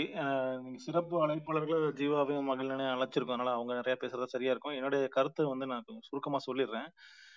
அண்மையில் சில நாட்களாக இந்த வட இந்தியர்கள் ஆதிக்கம், வெளிப்படையாகவே மார்வாடிகள், சேட்டுகள், அவங்களோட தமிழ்நாட்டில் வணிகத்திலையும் அரசியல் திசைப்போக்குலையும் அவங்க எப்படி ஆதிக்கம் செலுத்துகிறாங்க பேசுகிறோம். இதுல நான் ஒரு குறிப்பிட்டு சொல்ல விரும்புவது என்னன்னா, இதை நம்ம பாண்டே போன்ற ஒரு தனிநபர்களை முன்வைத்தோ இல்ல ஒரு ஒரு ஒரு ஜாதியவோ இனத்தையோ குறிப்பிட்டு இல்லாம தமிழ்நாட்டுடைய நலனுக்கு எது நல்லது எது நல்லதில்ல, அதுக்கு எதிராக யார் செயல்படுறாங்க அப்படிங்கிற அடிப்படையில பேசுறதுதான் சிறப்பா இருக்கும். ஏன்னா பாண்டே பேசக்கூடிய விஷயத்த தமிழ்நாட்டிலே பிறந்துட்டு தமிழ் பேசக்கூடிய மதன் ரவிச்சந்திரனும் மாரிதாசும் செய்யக்கூடியவங்க தான் இருக்காங்க. அதனால இதை வெறுமனே ஒரு ஒரு இனவாத அரசியல் போல நம்ம பேசவோ கட்டமைக்க கூடாது. அப்புறம் அது நமக்கும் நாம் தமிழருக்கும் வித்தியாசம் இல்லாம போயிடும். அடுத்தது முக்கியமான விஷயம் தமிழ்நாட்டுல உள்ள ஊடகங்கள் அனைத்துமே மத்திய ஒன்றிய அரசுடைய கட்டுப்பாட்டுல தான் இருக்கு.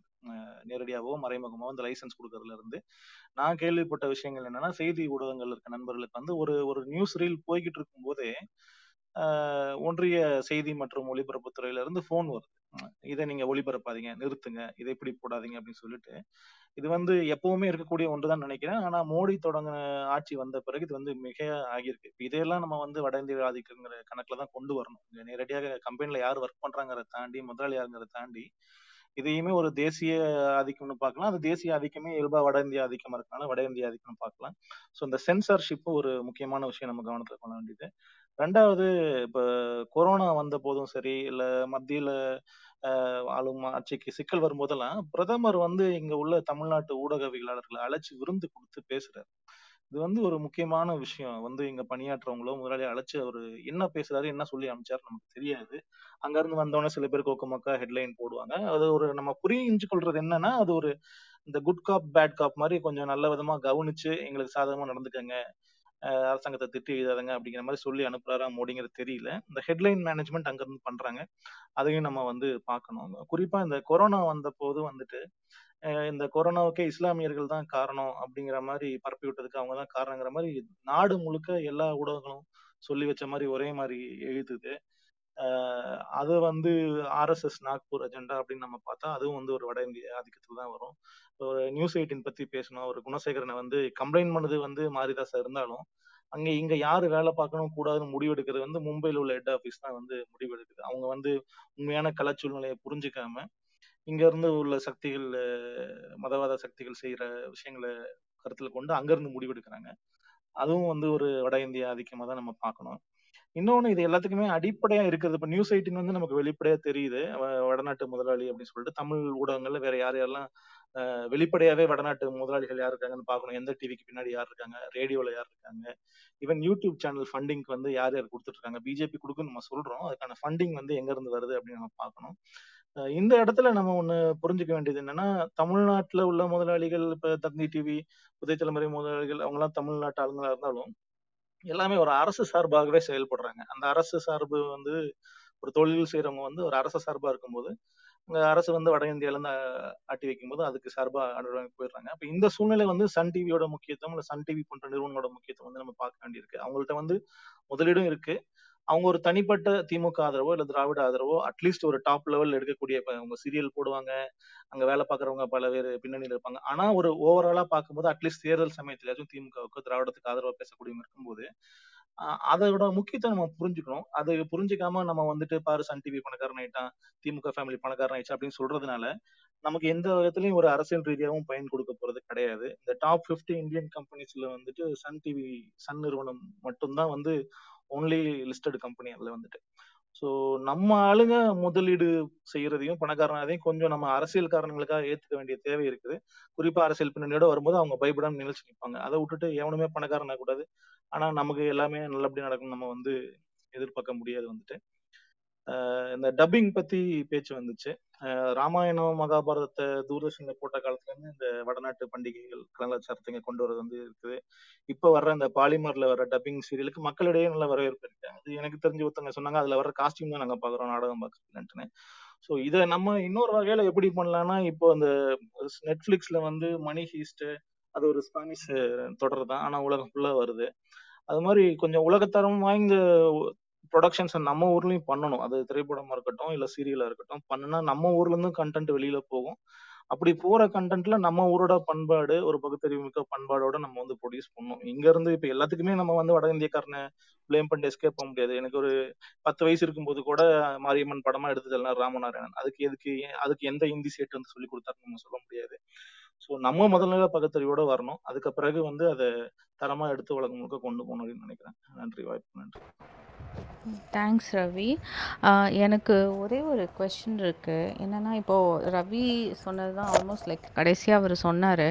இப்போது இந்த தமிழ் ஊடகங்களில் வந்துட்டு நிறைய நம்ம நார்த் இந்தியன் ரிலேட்டட் அங்கேருந்து இப்போது ஏதாவது ஒரு ரியாலிட்டி ஷோஸாக இருந்தாலுமே அங்கேருந்து கொண்டு வந்து தான் இங்கே அது அந்த ஃபார்மேட்டை வந்து அப்படியே கொண்டு வந்து இங்கே மாற்றி போடுறாங்க. இன்றைக்கி வந்து ஒரு ரூம் வந்து மத்தியானம் ஒரு க்ளப் ஹவுஸ் ரூமில் ஒரு விவாதம் நடந்தது. பாலிமர் சேனலை பற்றி ஒரு விமர்சனம் வச்சு என்னென்னா, அவங்க வந்து இந்த சமூக ஊடகங்களில் இருக்க செய்திகளை வந்துட்டு அவங்க திருச்சி போடுறாங்க. அதாவது எனக்கு 2 கொஷின் இருக்குது. சமூக ஊடகங்களில் இருக்க ஏதோ ஒரு விஷயத்தை வந்து அவங்க திருச்சி இந்த மாதிரி மெயின் ஸ்ட்ரீம் டிவி சேனல்ஸோ பேப்பர்ஸோ போடுறது, அதை வந்து ஒரு தவறாக காட்டுறது அப்படின்ற ஒரு இது நம்ம நிறையா பார்க்குறோம். அதில் என்ன ஆகுது அப்படின்னாக்கா, அந்த மாதிரி ஒரு நியூஸ் டிவியில் வரும்போது இப்போ ஃபார் எக்ஸாம்பிள் இன்றைக்கி பாலிமர் வந்து ஒரு ஒரு வீடியோ ஒன்று வெளியிட்டிருந்திருக்காங்க. அதில் வந்து பலவிதமான டிஸ்கஷன்ஸ் க்ளப் ஹவுஸில் போயிட்டுருக்கு. என்னை பொறுத்த வரைக்கும் ஒரு 90% நல்ல விவாதங்கள் தான் நடத்திட்டுருக்காங்க. அதில் ஏதோ ஒரு 10% ஒரு என்டர்டெயின்மெண்ட் ரிலேட்டடாகவோ இல்லை ஏதோ ஒரு டேட்டிங் அந்த மாதிரி பண்ணும்போது அதை எடுத்து போட்டு இந்த மாதிரி வந்து க்ளப் ஹவுஸ் அந்த ஒரு ஆப்னாலே வந்து மோசம் அப்படின்ற மாதிரி ஒரு தவறாக ஒரு திருச்சியை அவங்க போடுறது. அதை பற்றி க்ளப் ஹவுஸ்லேயே கூட விவாதித்தாங்க. ஸோ இது வந்து பார்த்திங்கன்னா இப்போ அகைன் அதை பேசும்போது இப்போது அது என்ன அரசியல் சார்பு எது எது இருக்குது அவங்களுக்குன்னு பார்த்தா ரைட் விங்காக தான் இருக்குது. அதே மாதிரி இப்போ நம்ம பார்த்தோம், இப்போ தினமலர் பார்த்தோம், அவங்களும் வந்து ஒரு செய்தியை வந்து திருச்சி தான் வெளியிட்டிருந்தாங்க. அவங்களும் வந்து ஒரு ரைட் விங் ரைட் லீனிங்காக இருக்கிறாங்க. ஸோ அது வந்து அவங்க ஏன் அப்படி அந்த மாதிரி ஒரு சமூக ஊடகங்களில் இருக்க ஒரு செய்திகளை வந்துட்டு திருச்சி போடுறாங்க, அது அவங்க சரியாக ஏற்றுக்கலையா அப்படின்றது எனக்கு ஒரு கொஷின். அடுத்தது வந்து இப்போ இந்த க்ரியேட்டிவிட்டின்னு இப்போ ரவி சொன்ன மாதிரி எந்த ஒரு நிகழ்ச்சியாக இருந்தாலும் இப்போ அதே இதில் க்ளப் ஹவுஸில் பார்த்திங்கன்னா ஒருத்தர் வந்து சொன்னார், இந்த மாதிரி பாலிமர் வந்து நிறைய ரீச் இருக்குது. அப்போது இவர் ரவி சொன்ன மாதிரி இந்த வட இந்திய சீரியல்ஸ்க்கெல்லாம் ரீச் இருக்குது. அப்போ அவங்க வந்து எது மக்களுக்கு வந்து கவருது அப்படின்றத அவங்க பார்த்துட்டு அதையும் இந்த செய்திகளையும் அவங்க மாற்றி மாற்றி போடுறதுனால இந்த என்டர்டெயின்மெண்ட் ரிலேட்டட் ஷோஸையும் ஒரு இன்ட்ரெஸ்டிங்காக கொடுக்கும்போது அது அது அது போட்டு அடுத்து வந்து ஒரு நியூஸை வந்து அவங்க எந்த நியூஸ் போட்டாலும் அது அங்கே ரீச் ஆகிடுது அப்படின்னு ஒருத்தர் சொன்னார். ஸோ இது எப்படி பார்க்குறீங்க நீங்கள் 2 பேரும்? ஜீவா சார், நீங்கள் சொல்லுங்கள். ஜீவானா, நீங்கள் மியூட்டில் இருக்கீங்க.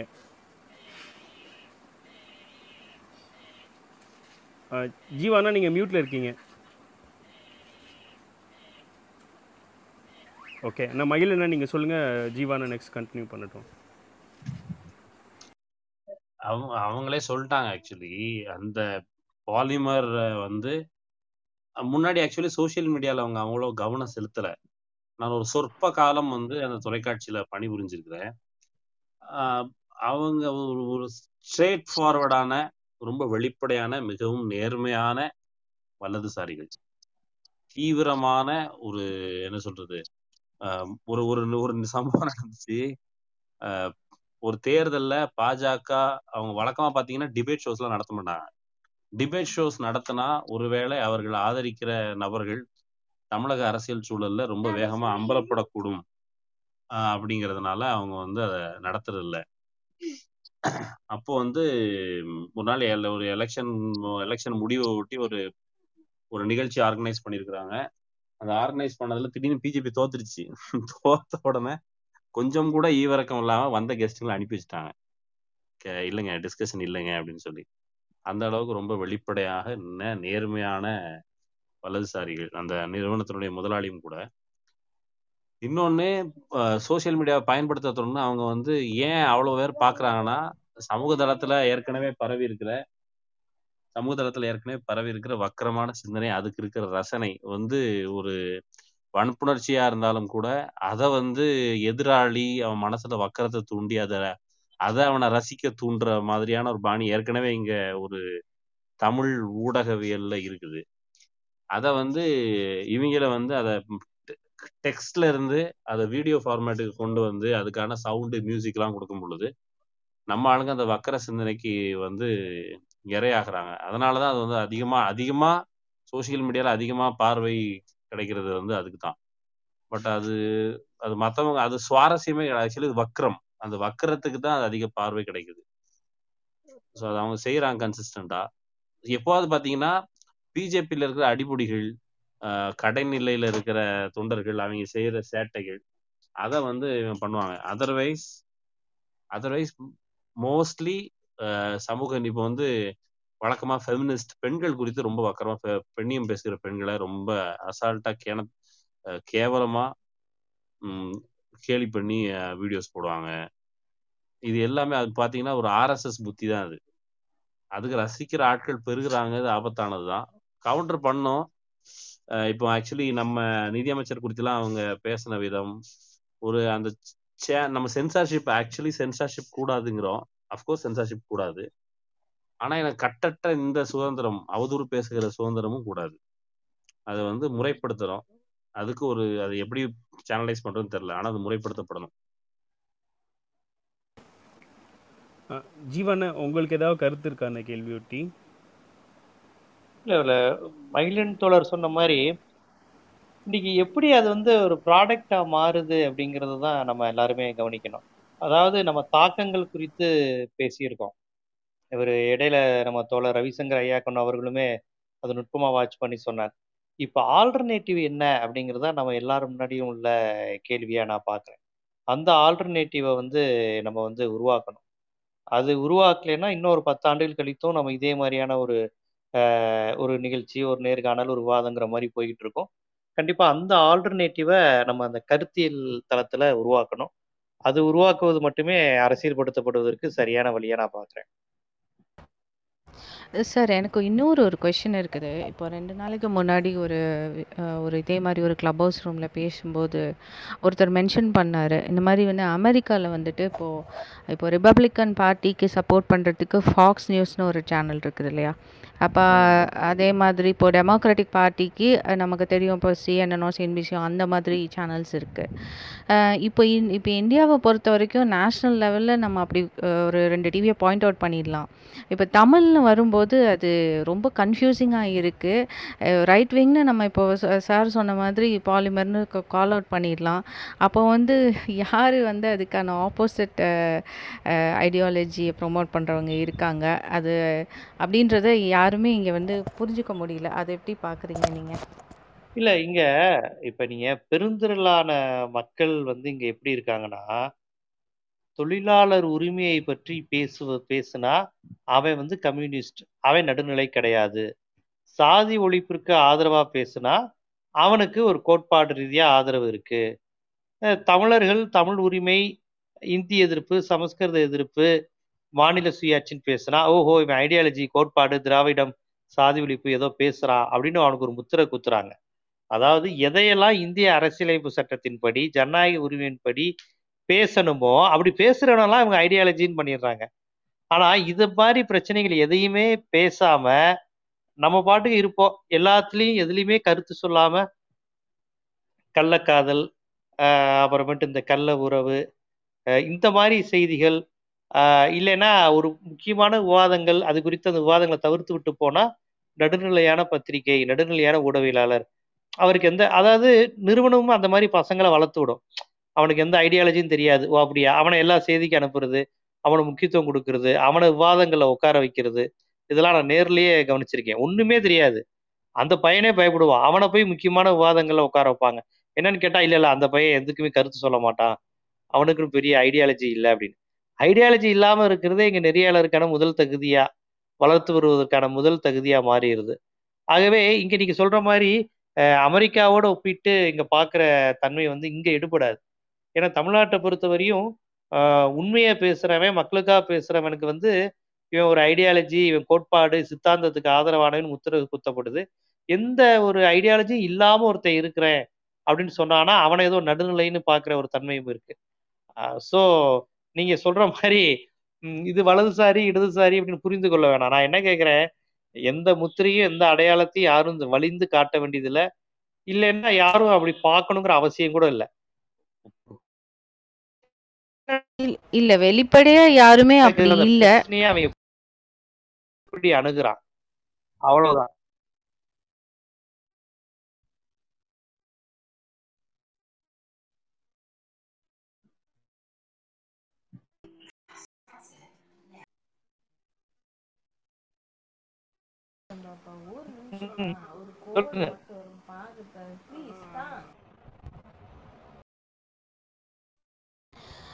நம்ம அடுத்த அடுத்த பேச்சாளர்கிட்ட போகலாம். அடுத்து வந்து செபாஸ்டியன் இருக்காரு. சார் உங்களுக்கு ஏதாவது கொஸ்டின் இருக்குதா? ஹலோ. ஆமாங்க நான் ஜீவானோட கொஸ்டின் கேட்கணும். ஹாய் ஜீவானா, நான் உங்களோட பயங்கர ஃபேனுங்க. பார்த்தீங்கன்னா உங்களை ஃபாலோ பண்ணிகிட்டு இருக்கேன், யூடியூப்பில் உங்கள் வீடியோலாம் பார்த்துட்ருக்கேன். என்னோட கொஸ்டின் என்னென்னா, இப்போ வந்துட்டு தமிழ் ஊடகங்களில் வட இந்தியர்களின் ஆதிக்கமா அப்படின்னு வச்சுருக்கீங்க. என்னோட கொஸ்டின் இதுக்கு ரிலேட்டடா அப்படின்னு எனக்கு தெரியல. ஆனால் என்னோட கொஸ்டின் என்னென்னா, இப்போ வந்துட்டு சில சில சேனல்ஸ் இருக்குது, யூடியூப்லேயே நிறைய சேனல்ஸ் இருக்குது. அவங்களோட பொலிட்டிக்கல் வியூ வந்துட்டு இப்போ அவங்க ஒரு ஸ்டாண்ட் எடுத்து அவங்க ஒர்க் பண்ணிகிட்டு இருக்காங்க. இதே இதுல வந்துட்டு அவங்க ஒருவேளை அதர் ஸ்டாண்ட் எடுக்கிறதுக்கான சான்ஸ் இருக்கா? ஃபார் எக்ஸாம்பிள் நீங்க பாலிமர்லாம் எடுத்துக்கிட்டீங்கன்னா ரைட் விங் மாதிரி இருப்பாங்க, அவங்க வந்துட்டு ஒரு ஒரு கட்டத்துக்கு மேல அவங்க மாறுறதுக்கு சான்சஸ் இருக்கா, இல்லாட்டி அவங்க கடைசி வரைக்கும் இப்படிதான் இருப்பாங்களா? அந்த மாதிரி அந்த கொஸ்டின் தானே.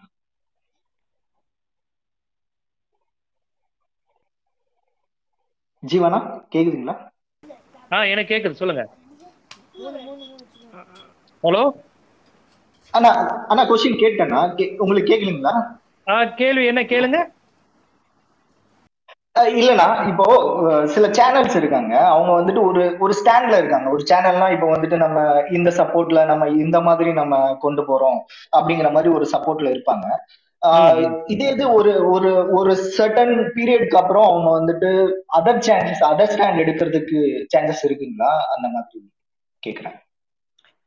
இல்லை, இப்போ சில ஊடகங்கள் வெளிப்படையாகவே ஒரு கட்சி சார்புடைய ஊடகம்னு அறிவிச்சுக்கிறாங்க. ஆனால் எல்லா சேனலுக்குமே வெளியே தெரியாமல் அல்லது அவங்களுக்கே தெரியாமல் ஏதாவது ஒரு சார்பு நிலை அல்லது ஏதாவது ஒரு எதிர்ப்பு நிலை இருக்குது. அவங்க ஒரு ஒரு லிமிட் வச்சுக்கிறாங்க.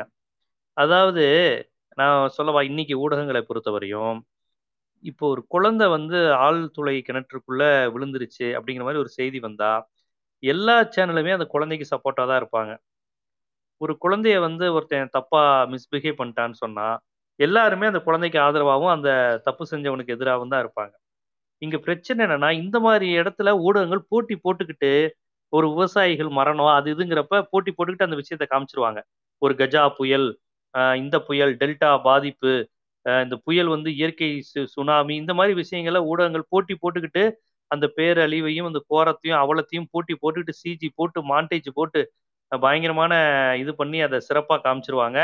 போட்டி போட்டுட்டு யார் அதை அதிகமாக காமிக்கிறது, மக்களோட அவலத்தை யார் அதிகமாக காமிக்கிறதுன்னு போட்டி போட்டு காமிச்சிருவாங்க.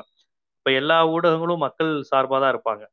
ஈவன் ஜல்லிக்கட்டு மாதிரி பிரச்சனையில் கூட இப்போ நான் சொல்கிறது, ஒரு சமூக நீதி, ஒரு இடஒதுக்கீடு, ஒரு உள் இடஒதுக்கீடு, ஒரு இரண்டு சமூகத்துக்குமான பிரச்சனை, இந்த மாதிரியான நேரத்துல அவர்கள் என்ன மாதிரியான நிலைப்பாடு எடுக்கிறாங்க, அதை எப்படி உள்வாங்கிக்கிறாங்க அந்த சம்பவத்தை, இது போன்ற இந்த இந்த நிலைப்பாடை தான் நான் வந்து கேள்விக்குட்படுத்துறேன், நம்ம மறு ஆய்வு செய்யணும்னு சொல்றேன். புரியுதுங்களா? இப்போ சராசரி மக்களுக்கு ஒரு ஊடகம் ஜல்லிக்கட்டு பிரச்சனையையும் ஒரு என்ன சொல்றது, இந்த கஜா புயல் டெல்டா புயல் ஒக்கி புயல் இந்த மாதிரி பிரச்சனையில மக்கள் பாதிக்கப்பட்டிருக்கிறாங்க, அந்த இயற்கை பேரிடர் பாதிச்சிருச்சுங்கிற அளவு காமிச்சதெல்லாம் பாராட்டிடுவாங்க மக்கள். நான் கேட்டேன், நீட் குறித்து என்ன மாதிரியான விழிப்புணர்வை ஏற்படுத்துவாங்க, புதிய கல்விக் கொள்கை குறித்து எந்த மாதிரியான விழிப்புணர்வை ஏற்படுத்துவாங்க அப்படிங்கிறதுல தான் அந்த செய்தி ஆசிரியனுடைய சமூக உணர்வு, சமூகம் குறித்த பார்வையெல்லாம் அடங்கியிருக்கு. அந்த மாதிரி எல்லா டிவிலையும் இந்த மாதிரி போதிய விழிப்புணர்வு இல்லாத ஆட்கள் அதிகமா இருக்கிறாங்க. புரியுதுங்களா? எது விற்கிது அப்படின்னு பார்க்கக்கூடிய கட்டாயத்தில் அவங்க இருக்கிறாங்க. எதையெல்லாம் இன்னைக்கு போட்டா விற்கும், அப்படிங்கிறதுல இருந்து தான் அவங்களுக்கு ஏன் ஜல்லிக்கட்டு வந்து நல்லா விற்கிற சரக்கா இருந்தது, அதனால அதை எல்லா ஊடகங்களும் முக்கியத்துவம் கொடுத்தாங்க. இப்போ இதே ஒரு பேருந்து தொழிலாளர்களுடைய போராட்டங்கிறது பெரிய லெவல்ல மீடியாவுக்கு வந்து விற்கிற சரக்காகவும் சுவாரஸ்யமாகவும் இருக்காது, அதனால அதை பத்தி பேச மாட்டாங்க. அப்ப அது மக்கள் பிரச்சனை இல்லையா? அதை தான் சொல்றேன், இதுல வந்து மக்களோட டேஸ்டும் சேர்த்து அந்த வணிகத்தை தீர்மானிக்குது. ஆனால் இதை ஒட்டிய ஒரு கேள்வி, அதாவது நீங்கள் சொன்ன மாதிரி ஊடகவியாளர்களுக்கும் சமூக பொறுப்பு உண்டு, உணர்வு உண்டு, நீட் தொடர்பாக பேசணுன்னு உங்களுக்கு நல்லா தெரியும். கலைஞர் வந்து மறைவுனா ஒரு 10 நாள் முன்னாடி பார்த்தீங்கன்னா என்டையர் மீடியாவே வந்து ப்ரோ டிஎம்கேவா ப்ரோ கலைஞராக இருந்தது. ஆனால் அது காரணமானவங்க யாருமே இப்போ அந்த மீடியா ஹவுசஸில் இல்லை, News 7ல் ப்ரோ கலைஞராக கண்டென்ட் கிரியேட் பண்ண யாருமே வந்து கலைஞர் இல்ல. நீங்க சொல்றது புரியுது.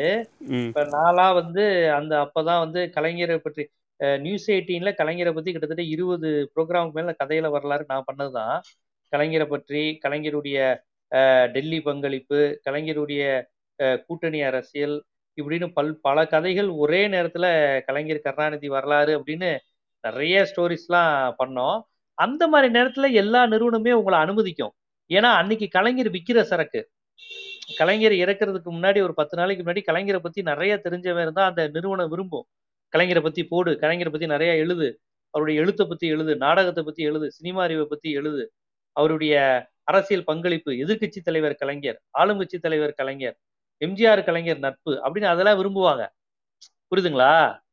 அது வந்து நான் தான் சொன்னேன், மார்க்கெட் ஆகிற விஷயத்த வந்து நிறுவனம் விடாது, மார்க்கெட் ஆகணும். இப்போ ஜல்லிக்கட்டு அதான மார்க்கெட் ஆச்சு, கலைஞர் இறப்புங்கிறது மார்க்கெட்டு.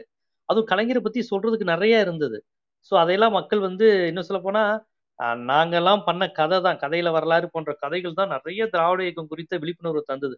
News 18ல கதையில வரலாறு பண்ணது, R. முத்துக்குமார் News 7ல அவரும் கதையில வரலாறு மாதிரி அங்க அந்த இது கதைகளின் கதைன்னு ஒண்ணு பண்ணது. இதெல்லாம் சேர்த்துதான் கலைஞர், திராவிடம், அண்ணா, பெரியார், சமூக நீதி, VP சிங் இந்த பேரெல்லாம் வந்து நிறைய மக்கள்கிட்ட போய் சேர்த்தது காரணம் வந்து அந்த தொகுப்புகள் தான். அது வந்து விற்கிற சரக்குங்கனால அந்த நேரத்துல எங்களை மாதிரி ஆட்களை அவங்க பயன்படுத்திக்குவாங்க, எங்களையெல்லாம் ஊக்குவிப்பாங்க. ஜீவானிக்கு சமூக நீதி கலைஞர் எழுது, VP சிங் கலைஞர் நட்பு எழுது, கலைஞர் எம்ஜிஆர் நட்பு எழுது, நீ அதை பத்தி பேசுவி, அவனுக்கு அது தெரியுமேன்னு சொல்லி அந்த நேரத்துல அதை பயன்படுத்திக்குவாங்க. விற்கிற சரக்கா ஒரு விஷயம் மாறும்போது அது பகுத்தறிவா இருந்தாலும் சமூக நீதியா இருந்தாலும் மீடியாக்கள் வந்து அதை பயன்படுத்திக்கும். இல்லை நான் அதை ஒட்டி தான் நான் கேட்குற கேள்வி, அந்த 10 நாள் வந்து ப்ரோ கலைஞர் ப்ரோ டிஎம்கே உருவான கருத்து உருவாக்கம் பண்ண உங்களை மாதிரியான ஆட்கள் யாருமே அதே ஊடகங்கள்ல இல்லையே.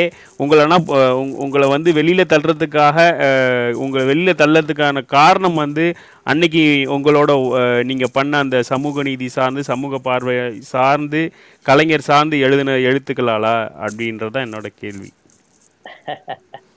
நான் உங்களை மட்டும் சொல்ல, எனக்கு தெரிஞ்ச என் நண்பர்கள் வட்டாரத்துல நிறைய பேர் வந்து வேலை இழந்தாங்க ஊடகங்கள்ல, இந்த News 7 இது மற்ற ஊடகங்கள். அதனால கலைஞருக்கு பண்ண ஒர்க்கான்னு மட்டும் சொல்ல முடியாது, பொதுவா அவங்க எல்லாம் யாருன்னு அவங்க உணர்ந்திருப்பாங்க, அவங்க என்ன மாதிரியான சிந்தனையாளர்கள்னு. ஏன்னா அதான் சொன்னேன், அதுவும் உண்மை தொகை, அதை தான் சொன்னேன், அதுவும் காரணமாக இருந்திருக்கலாம், அப்படி கருதி இருக்கலாம்.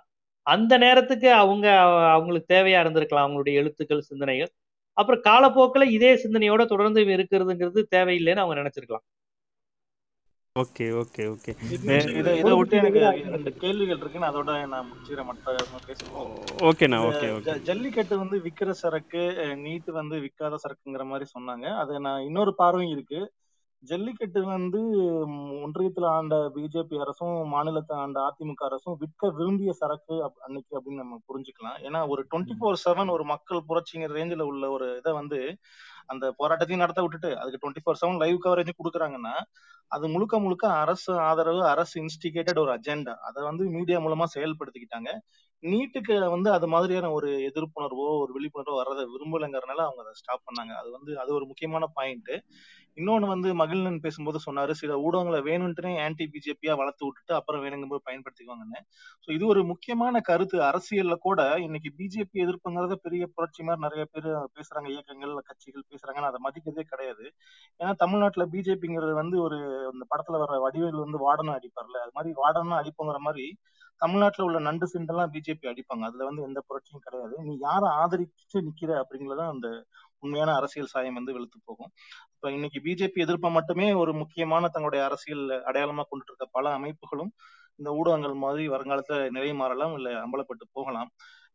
ஆல்டர்னேட்டிவ்ஸ் பத்தி நம்ம பேசணும், அது ஒரு முக்கியமான அந்த திசை நோக்கி தான் இந்த உரையாடல் நகரணும்னு நினைக்கிறேன். எனக்கு தெரிஞ்ச விசிபிள் ஆல்டர்னேட்டிவ் வந்து சோசியல் மீடியா, அது ரொம்ப ஈஸியா சொல்லிட்டு போயிடலாம். ஏன்னா அது வந்து அட்லீஸ்ட் வந்து தமிழ்நாட்டு இந்திய முதலாளி அதை கண்ட்ரோல் பண்ணல, ட்விட்டரோ ஃபேஸ்புக்கோ வெளிநாட்டுல இருக்கான், அவங்களும் முடிஞ்ச அளவுக்கு வந்து இந்திய அரசாங்கத்துடைய சட்ட திட்டங்களுக்கு உட்பட்டு வளைஞ்சு கொடுத்துதான் நடத்திட்டு இருந்தாங்க.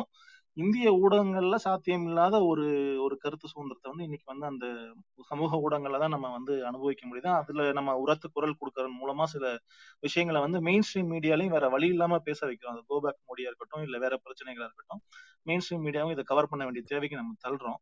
ஸோ சோசியல் மீடியா ஒரு ஆல்டர்னேட்டிவ், அது ஒண்ணு. ரெண்டாவது, இங்க வந்திருக்க ரெண்டு பேச்சாளர்களுமே மெயின் ஸ்ட்ரீம் மீடியால வேலை பார்த்துட்டு கூடுதல் சுதந்திரத்தை விரும்பி தனியா வந்து யூடியூப் சேனல் தொடங்கி நடத்துறவங்க. அரண்சை வந்து ஒரு கூட்டு முயற்சி, அது ஒரு கிரவுட் ஃபண்டட் முயற்சி, அதுவும் ஒரு முக்கியமான குறிப்பு. ஸோ அந்த ரெண்டு கேள்விகள் இவங்க ரெண்டு பேத்துக்குமே. இப்போ நீங்க வந்து இப்போ இந்த யூடியூப் சேனல்ல இண்டிபெண்டா இயங்குறதுல நீங்க உணர்ற சாதகங்கள் என்ன, அதோட போதாமைகள் என்ன? இந்த கிரவுட் ஃபண்டட் மாடல் வந்து ஆங்கிலத்துல தி ஒயர் இணையதளமா நடக்குது, அது தமிழுக்கு ஒத்து வருமா? அந்த ஃபண்டிங் மாடல்ல நீங்க உணர்ந்த சிக்கல் என்ன? இதுதான் என் கேள்வி. மகிழன் மற்றும் ஜீவாருக்கு நன்றி.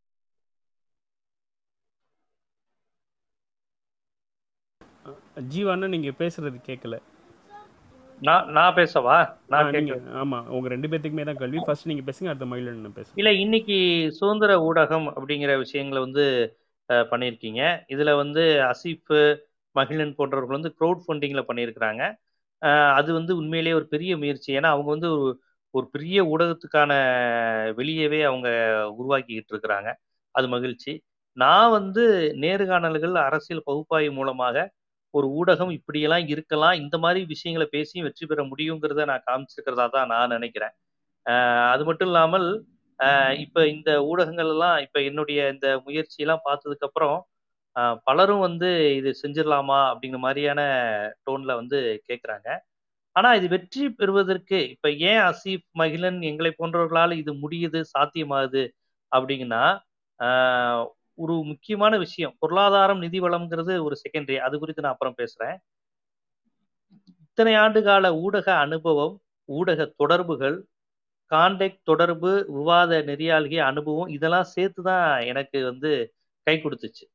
இப்போ அந்த கான்டாக்ட், அந்த விஷயங்கள்லாம் இருக்க போய் தான் என்னால் இந்த 8 மாதம் நடந்து முடிந்தது. பல தம்பிகள் வந்து தொடக்கமே நாங்கள் யூடியூப்ல இந்த மாதிரி பண்ணலாமான்னு கேட்குறாங்க. அது எனக்கு வெற்றி தருமான்னு தெரியல, அதனால கையை சுட்டுக்க கூடாதுன்னு சொல்கிறேன். பணம், பொருளாதார அடிப்படையில் அவங்க மகிழன்ட்ட க்ரௌட் ஃபண்டிங் முறையெல்லாம் அவங்க பண்ணுறாங்க.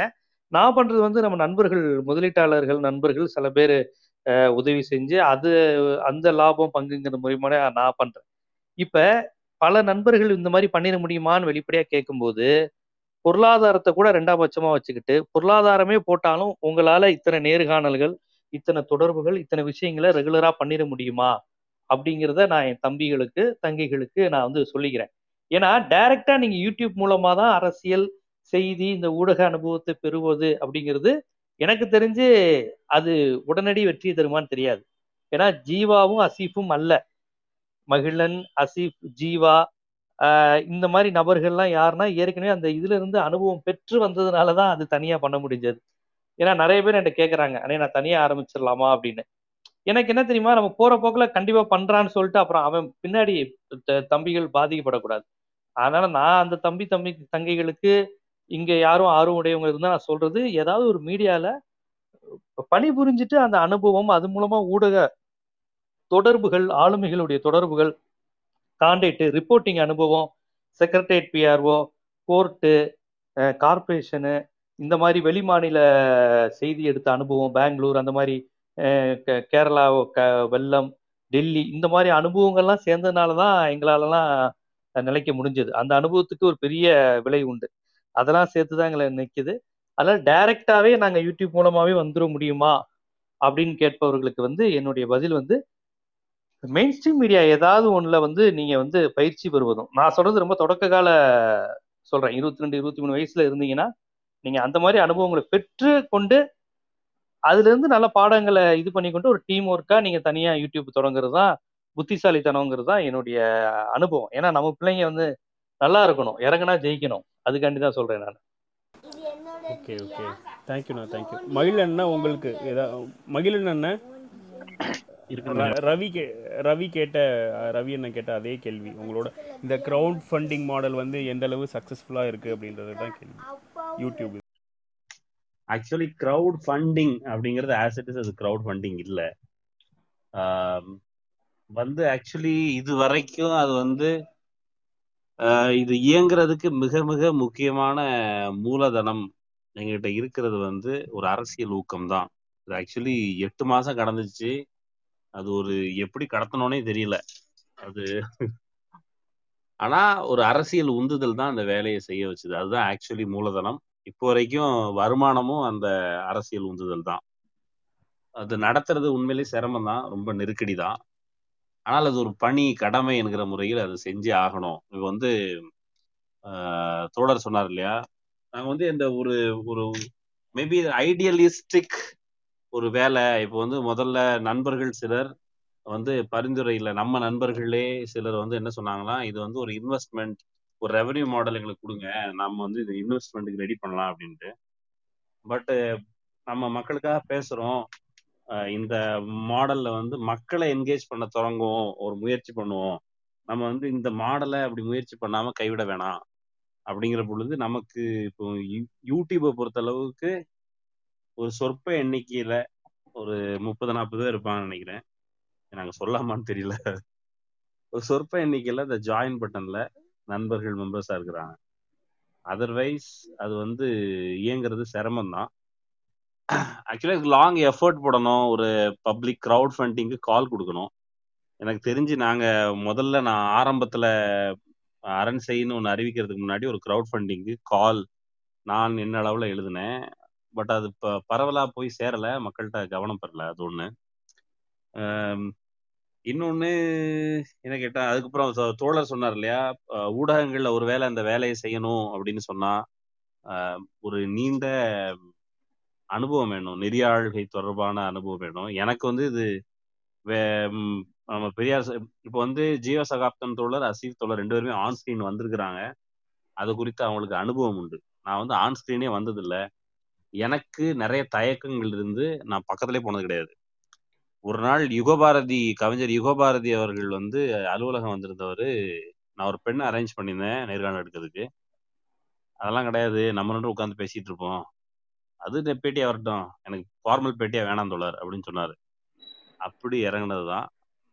பட் ஆனால் பொலிட்டிக்கல் வில் தான் மூலதனமாகவும் அது அதற்கான வருமானமாக இருக்குது. அதை செய்கிறோம், ஒரு கடமை. அதை வந்து எல்லாருமே அதை சொன்னார்ல தோழர், அது வந்து சரக்கு சொல்கிற ஊடகத்தில் யார் வேணாலும் என்னாலும் பேசலாம். அது வந்து சமூக நீதி, இது கொச்சைப்படுத்துறதை ஆயிடக்கூடாது, அதனால் நான் கவனமாக பயன்படுத்துகிறேன். சமூக நீதி அரசியல் வந்து மார்க்கெட் மொழியில சொல்லணும்னா அது சேலபிள் சரக்கா மாறணும். ஆனா நான் அந்த பொருள்ல சொல்றது மக்கள் மத்தியில செல்வாக்கு இருக்கிற ஒரு உயிரோட்டம் உள்ள ஒரு கருத்தியலா பலமானதாக அது இருக்கும் வரைக்கும் அது வந்து நமக்கு அது வந்து கிரவுண்ட்ல இதை நம்பி இந்த வேலையை நம்ம மக்கள் மத்தியில கருத்தை எடுத்துட்டு போகணும்னு சொல்றவங்க வேலையை வந்து துணிஞ்சு செய்ய முடியும். ஸோ அதாவது 2 பக்கமும் தான் வேலை பார்க்கணும். 2 பக்கம் வேலை பார்க்கல, நாங்கள் ஒரு பகுதியில் வேலை பார்க்குறோம், அவ்வளோதான். எல்லாரும் சேர்ந்து வேலை செய்யணும். வாழ்த்துக்கள். நீங்கள் வந்து சேட்டலைட் சேனலாக வளர்கிறதுக்கு என்னோட வாழ்த்துக்கள். ஹேமா, உங்களுக்கு ஏதோ ஒரு கொஸ்டின் இருக்குன்னு கேட்டீங்க. எனக்கு வந்து 2 கொஸ்டின் இருக்குது. இந்த தமிழ் ஊடகங்கள் அப்படின்னும் போது செய்தி ஊடகம் ஒரு பிரிவாக இருந்தாலும், இன்னொன்று அந்த காட்சி என்டர்டெயின்மெண்ட் மீடியா இருக்குல்ல, நம்ம டிவி சேனல்ஸ், அதுலலாம் வந்து ஒரு நல்ல ஒரு லைக் கருத்துக்களை வந்து எடுத்துகிட்டு போகிற மாதிரி, ஒரு சித்தாந்தம் ரீதியான, நம்ம தமிழர் பண்பாடு ரீதியான கருத்துக்களை வந்து எடுத்துகிட்டு போகிற மாதிரி வந்து படைப்புகளை படைப்பாளிகள் இருக்காங்கல்ல, அவங்களுக்கு வந்து வாய்ப்புகள் மறுக்கப்படுதா? இல்லாட்டி வந்து ரொம்ப வந்து இப்போ டிவி ப்ரோக்ராம்ஸாக இருக்கட்டும், பெரிய பெரிய channels like Vijay TV, Sun TV, இந்த மாதிரி பெரிய டிவி ப்ரோக்ராம்ஸாக இருக்கட்டும், இல்லை வர நாடகங்களாக இருக்கட்டும், அதில் காட்டப்படுற எல்லா விஷயமும் வந்து ரொம்ப பிற்போக்குத்தனமாக தான் இருக்குது. அத்தி பூத்தாப்பில் ஏதாவது 1-2 காட்சிகளோ அப்படி வந்து சமூகம் சார்ந்த காட்சிகளாக வந்து வருது. நம்மள ஐ மீன் இந்த மாதிரி வந்து ஒரு தமிழ் கலாச்சாரம் ரீதியா எப்படி முன்னெல்லாம் பாத்தீங்கன்னா ஒரு நம்ம 90s கிட்ஸ்க்குலாம் தெரியும். நம்ம அந்த ஒரு இதுல இருக்கட்டும், அந்த காலத்துல காட்டின நாடகத்துக்கும் இப்ப காட்டுற நாடகத்துக்குமே ரொம்ப வித்தியாசமா இருக்கு. அவங்க காட்டுற குடும்பங்கள் எல்லாமே வந்து ரொம்ப வித்தியாசமா இருக்கு. லைக் ஃபார் எக்ஸாம்பிள் சொல்லணும்னா, ஒரு மெட்டி ஒலி மாதிரி ஒரு சீரியல்லாம் எடுத்தோம்னா, நம்ம ஃபேமிலியில ஒருத்தர் ஒரு சாதாரணமான ஒரு நடுத்தர வர்க்க குடும்பத்துல இருக்கிற மாதிரி அந்த மாதிரி ஒரு யதார்த்தமா காட்டியிருப்பாங்க. ஆனா இப்ப வர சீரியல்லாம் வந்து பாத்தீங்கன்னா ஒரு குடும்ப சூழ்நிலையே காமிச்சாலுமே அது என்ன சொல்றது, பொண்ணுங்க வேலைக்கு போகாம ஒரு வீட்லயே இருந்துகிட்டு அதை என்டோஸ் பண்ற மாதிரி, அஹ், பெ- பெண்களை வந்து சும்மா அழகு, அவங்க சாரிய வாட்ச் பண்றதுக்கு இந்த மாதிரி ஒரு பிற்போக்கான ரொம்ப ரொம்ப இன்னுமே நம்மள ஒரு 50 60 வருடம் முன்னாடி எப்படி இருந்தோமோ அப்படி கூட்டிட்டு போற மாதிரி தான் வந்து கதைக்களமும் இருக்கு. அப்படி யாருமே வந்து அந்த மாதிரி இன்ஃப்ளூயன்சஸ் இல்லையா, இல்லைன்னா அந்த மாதிரி எடுக்கலாம்னு வந்து ஸ்கிரிப்டோட வரவங்களுக்கான ஒரு ஸ்பேஸ் வந்து இந்த என்டர்டெயின்மெண்ட் மீடியா கொடுக்க மாட்டேங்குதா, என்கரேஜ் பண்ண மாட்டேங்குதா? அந்த மாதிரி சக்சீடா ஆனவங்க இப்ப மீடியால இருக்கிறவங்க, நம்ம தமிழ் கலாச்சாரம் சார்ந்து நம்மளோட பகுத்தறிவு சார்ந்து எடுக்கிறவங்க, மீடியால என்டர்டெயின்மெண்ட் மீடியால இருக்கிறவங்க வந்து யாராச்சும் எக்ஸாம்பிளா சொன்னா நல்லா இருக்கும். என்னோட ரெண்டாவது கேள்வி வந்து, இப்போ வந்து ஊடகம், செய்தி ஊடகமா இருக்கட்டும், காட்சி ஊடகத்துல லைக் ஆங்கர்ஸ் வந்து பெண்கள் இருக்காங்க. ஒரு என்டர்டைன்மெண்ட் மீடியா அப்படின்னு வரும்போது அவங்க வந்து ஆங்கர்ஸ் வந்து பெண்களா வந்து போடுறாங்க. பட் செய்தி ஊடகம்னு வரும்பொழுது ரொம்ப மீகர் நம்பர்ஸ், விரல் விட்டு கவுண்ட் பண்ணிடலாம். ஒரு பெரிய டிஸ்கஷன் பேனலுக்கோ இல்லை ஒரு அரசியல் ரீதியான ஒரு ஒரு ஒரு மு- ஒரு கலந்துரையாடலுக்கோ இதில் பார்த்தீங்கன்னாலும் வந்து பெண் ஊடகவியலாளர்கள் வந்து ரொம்ப அதிகமாக வந்து இது பண்றது இல்ல. ஒரு 5 ஷோ நடக்குதுன்னா அதில் ஒரு ஷோ அந்த மாதிரி கொடுக்குறாங்க. அது மட்டும் இல்லாமல் வந்து தனியாக மகளிர் மட்டும் அந்த மாதிரி தனி ஷோ ஒதுக்கி வேணா வந்து அவங்கள வந்து தலைமையேற்கிற மாதிரி அந்த மாதிரி பண்ணுறாங்க. நெறியாரல் அப்படி வந்து போடுறாங்களே தவிர, ஒரு மெயின் ஸ்ட்ரீமில் ஒரு ஷோ போயிட்டுருக்கு அப்படின்னா, ஒரு ஒரு டைமிங்கில் போயிட்டுருக்குன்னா பெண் ஃபீமேல் ஜேர்னலிஸ்ட், ஐ மீன் அந்த நெறியாளருக்கு வந்து அந்த வாய்ப்பே வந்து கிடைக்கிறது கிடையாது. இது வடநாட்டில் பார்த்தீங்கன்னா வந்து இதுக்கு ஆப்போசிட்டாக தானே இருக்குது. இப்போ மிரர் அந்த மாதிரிலாம், டைம்ஸ் நவ் இந்த மாதிரிலாம் பார்த்தீங்கன்னா அங்கே பெண் ஊடகவியலாளர்கள் தான் வந்து அதை எடுத்து நடத்துகிறாங்களே, சிஓஸாவும் இருக்காங்க நிறைய. இப்போ தமிழ் சமூகத்தில் நம்ம இவ்வளோ பேசுகிறோம், நம்ம அஹ், முற்போக்கா இவ்வளோ இருக்கிறோம். பட் இது எதனால இந்த வட மாநிலங்கள்ல இல்லாத அளவுக்கு வந்து இங்க வந்து அந்த ரெப்ரசன்டேஷன் இல்லாம இருக்கிறதுக்கு காரணம் என்ன அப்படின்றது என்ன ரெண்டாவது கேள்வி. இல்ல இந்த கேள்வியை நான் நம்ம ஏற்கனவே நான் இதுல சொன்னேன். அதாவது நான் மகிழன் பேட்டி முதல் அரண்சையில என்னைய முதல் நேர்காணல் நம்ம மகிழன் தான் எடுத்தாரு. அப்ப நான் சொன்னேன், எது சந்தையோ அது பின்னாடி ஓடுறது ஒரு ரகம், இன்னொன்று சந்தையை உருவாக்கி ஓடுறது ரெண்டாவது ரகம். சந்தையை உருவாக்கணும் பகுத்தறிவாதிகள், பெண்ணிய சிந்தனையாளர்கள், சமூக நீதி பேசுறவங்க அதை ஒரு சந்தையாக்கணும். அதை சந்தையாக்கி அதை மார்க்கெட் ஆக்கி இதுவும் விற்க முடியும்னு காமிக்கக்கூடிய கூடுதல் சுமை வந்து நம்ம போன்றவர்களுக்கு வந்து இருக்கு. அதை தான் இப்ப நம்ம பண்ணிக்கிட்டு இருக்கோம். நீங்க சொல்ற மாதிரி சீரியல்லாம் இப்ப ரொம்ப மோசமா இருக்கு. அதான் நான் முதல் ஸ்பீச்லயே அதை தான் சொன்னேன். சீரியல்லாம் இப்ப எப்படி தெரியுமா இருக்கு, பெண்கள் வந்து 2 விதமா அடிமையா இருக்கிறாங்க. பெண்களை அடிமைப்படுத்துற காரணி ஒண்ணு, அவர்கள் வந்து ஒரு போகப் பொருள், ஆணுக்கான இன்பம் தூக்கிற ஒரு பொருள், ஒரு போகப் பொருளா ஒரு ஆண் வந்து பெண்ணை பார்க்கறான்.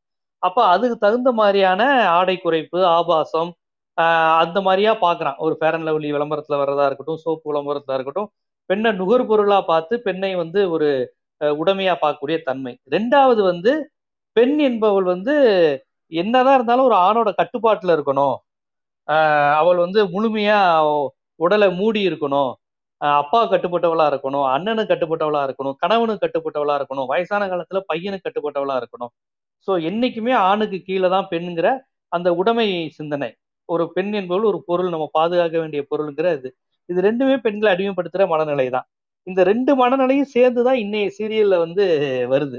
நீங்க சொன்ன ஒரு 20 ஆண்டுகளுக்கு முன்னாடி சீரியல்லாம் ஓரளவு பெண்கள் வந்து இந்த வேலைக்கு போகணும்.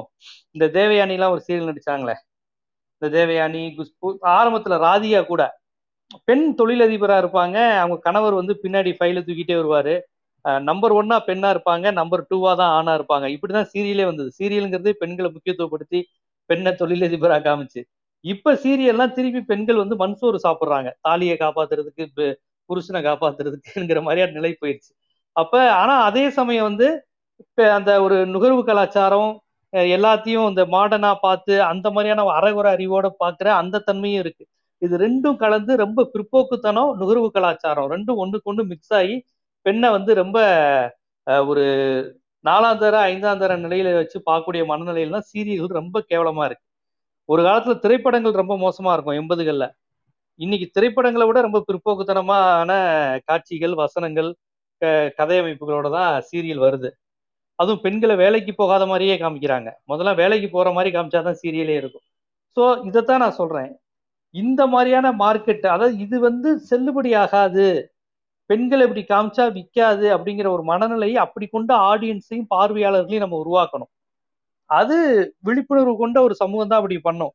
நீங்க சொல்ற மாதிரி 20 ஆண்டுகளுக்கு முன்னாடி அப்படி ஒரு கான்செப்ட் எழுந்தது. ஃபெமினிசம், ஒரு சமூக நீதி, ஆண் பெண் சமத்துவங்கிறது ஒரு பெரிய பேசுபொருளாக இருந்தது 90களினுடைய தொடக்கத்தில். அதனுடைய தாக்கம் தான் சினிமாக்கள்லையும் வந்தது, சீரியல்கள்லையும் வந்தது. நிறைய அந்த பெண் முனைவர்கள், ராதியா, தேவயானி மாதிரி இந்த மாதிரி காட்சிகள்லாம் வந்து வர ஆரம்பிச்சது. எல்லா சினிமா நடிகைகளும் ஒரு இதுக்கு வர ஆரம்பிச்சாங்க சீரியலுக்கு. ஆனால் இப்போ வந்து பார்த்தீங்கன்னா அந்த குஷ்பு, ராதிகாவே ரொம்ப பிற்போக்குத்தனமாக தான் சீரியல் எடுக்கிறாங்க. அவங்க திரைப்படங்களை என்ன சொல்லலாம், குஷ்பு தனிப்பட்ட முறையில் எவ்வளோ முற்போக்கான கருத்தெல்லாம் சொல்லியிருக்காங்க. ஆனால் அவங்க சீரியல் எல்லாமே பாம்பு படம், சாமி படம், பெண் விரதம் இருக்கிறது, இந்த மாதிரி ரொம்ப பிற்போக்குத்தனமாக தான் சீரியல் எடுக்கிறாங்க. ராதிகாவும் குஷ்புவும் போட்டி போட்டுட்டு பிற்போக்குத்தனமாக எடுக்கிறாங்க. அப்போ மக்கள்கிட்ட ஒரு பிற்போக்குத்தனம் இருக்கு அப்படிங்கிறத அதை மார்க்கெட் பண்ண பார்க்குறாங்க. இன்னொன்று, இன்னைக்கெல்லாம் அவங்கலாம் பெரிய கோடீஸ்வரங்களாக மாறிட்டாங்க. அதனால ஒரு அதிகார வர்க்கத்தோட மனநிலை, பொது புத்தியை வந்து மார்க்கெட் பண்ணுறது கூட அவங்களுக்குலாம் ஒரு அஜெண்டாவாக இருக்கலாம். மக்களை வந்து இப்படி இருக்கணும், சிந்திக்க விடாமல் இருக்கிறது கூட அவங்களுக்கான ஒரு அஜெண்டாவாக இருக்கலாம். அவ்வளோ மோசமாக பண்ணுறாங்க. நீங்கள் சொல்கிற மாதிரி இந்த கான்செப்டுங்கிறதே ஒரு பெரிய லெவலில் மாறணும். இந்த சீரியலுக்கு எதிராக உங்களை போன்ற பெண்கள், பெண்ணிய சிந்தனையாளர்கள் கடுமையாக தொடர்ந்து எழுதுவது, போராடுவது, அந்த நடிகைகள், தயாரிப்பு நிறுவனங்களுக்கு எதிரான கண்டனங்களை தெரிவிப்பதுங்கிறது ரொம்ப ஒரு அவசியமான ஒன்று. அப்பெல்லாம் பண்ணிங்கன்னா தான் இதுக்கு எதிராக மக்கள் இருக்கிறாங்கங்கிற ஒரு இது வரும். அந்த மார்க்கெட்டை நம்ம தான் உருவாக்கணும். அதை தான் மகிழன் கூட சொன்னார், சமூக நீதி அது ஒரு மார்க்கெட் அப்படின்னு. அதை சொல்ல அவர் இது பண்ணார், நான் ஒரு முதலாளித்துவத்தோடு நம்ம பேசலாமான்னு. அது வந்து ஒரு சந்தைங்கிறத நம்ம ரொம்ப என்ன சொல்றது, ஒரு ஆபத்தான சொல்ல பார்க்க வேணாம். நல்ல விஷயங்களை சந்தைப்படுத்துவதுங்கிறது ஒன்றும் பெரிய தப்பு இல்லை. இப்போ நம்ம வந்து அரண்சையாக இருக்கட்டும், என்னுடைய சேனலாக இருக்கட்டுமே, மக்கள் வந்து நீங்கள் நல்லா கவனித்து பார்த்தீங்கன்னா எங்கள் 2 பேரை விட கண்ணாபுண்ணான்னு பிரதமரையும் மோடியையும் பிஜேபியும் திட்டி ஒரு கண்ணிய குறைவான வார்த்தைகளை தம்ப்நெயில் வைக்கக்கூடிய சேனலுக்கு நிறைய வியூஸ் வரும். ஆனால் கோட்பாட்டு ரீதியாக சில விமர்சனங்களை வச்சு பண்ணுற சேனலுக்கு குறைவான வியூஸ் வரும். அப்போ இதெல்லாம் தவிர்க்க முடியாது. அதான் சொல்கிறேனே, இன்னைக்கு ஒரு நண்பர் இதில் பேசும்போது சொன்னார், இதுக்கு முன்னாடி பேசின ஒரு நண்பர் சொன்னார், பிஜேபி எதிர்ப்புங்கிறது இன்னைக்கு ஒரு ஃபேஷன் மாதிரி ஆகிப்போச்சுன்னு. அது உண்மைதான். சும்மா பிஜேபி எதிர்க்கிறவங்கலாம் முற்போக்குவாதியும் கிடையாது, பெண்ணியவாதியும் கிடையாது, சாதி ஒழிப்பு வீரரும் கிடையாது. அவங்க சராசரியா எல்லா சடங்கு பிற்போக்கு தரத்தோட இருக்கிறாங்க. அவங்களுக்கு இன்னைக்கு பிஜேபி மோடியை திட்டுறதுங்கிறது வேற ஒரு அஜெண்டா, அதுக்காண்டி திட்டிக்கிட்டு இருக்கிறாங்க.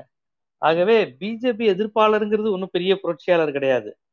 நம்ம ரீதியா என்ன விஷயங்களை பேசுறோங்கிறதுனால தான் வேறுபடுது.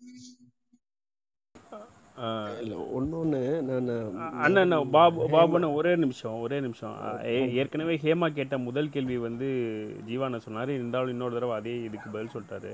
ரெண்டாவது கேள்வி வந்து ஊடகங்களில் பெண்கள் வந்து இந்த விவாத மேடைகளில் அதிகமாக அவங்களுக்கு வாய்ப்பு தரதில்லை, 5% கொடுத்துருக்காங்கன்னாங்க. அது தொடர்பான பதில் மட்டும் சொல்ல, அதுக்கு தான் நான் சொல்ல வந்தேங்க.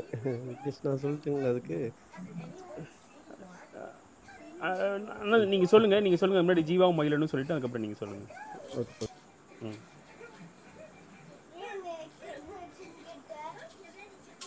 மயிலண்ணா உங்கள்கிட்ட பதில் இருக்கா? மியூட்டில் இருக்கீங்க.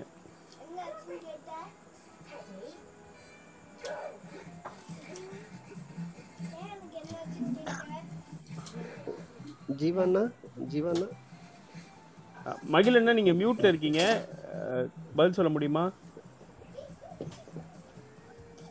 மறுபடியும் மியூட்டுக்கு போயிட்டாரு மகிழன்னு.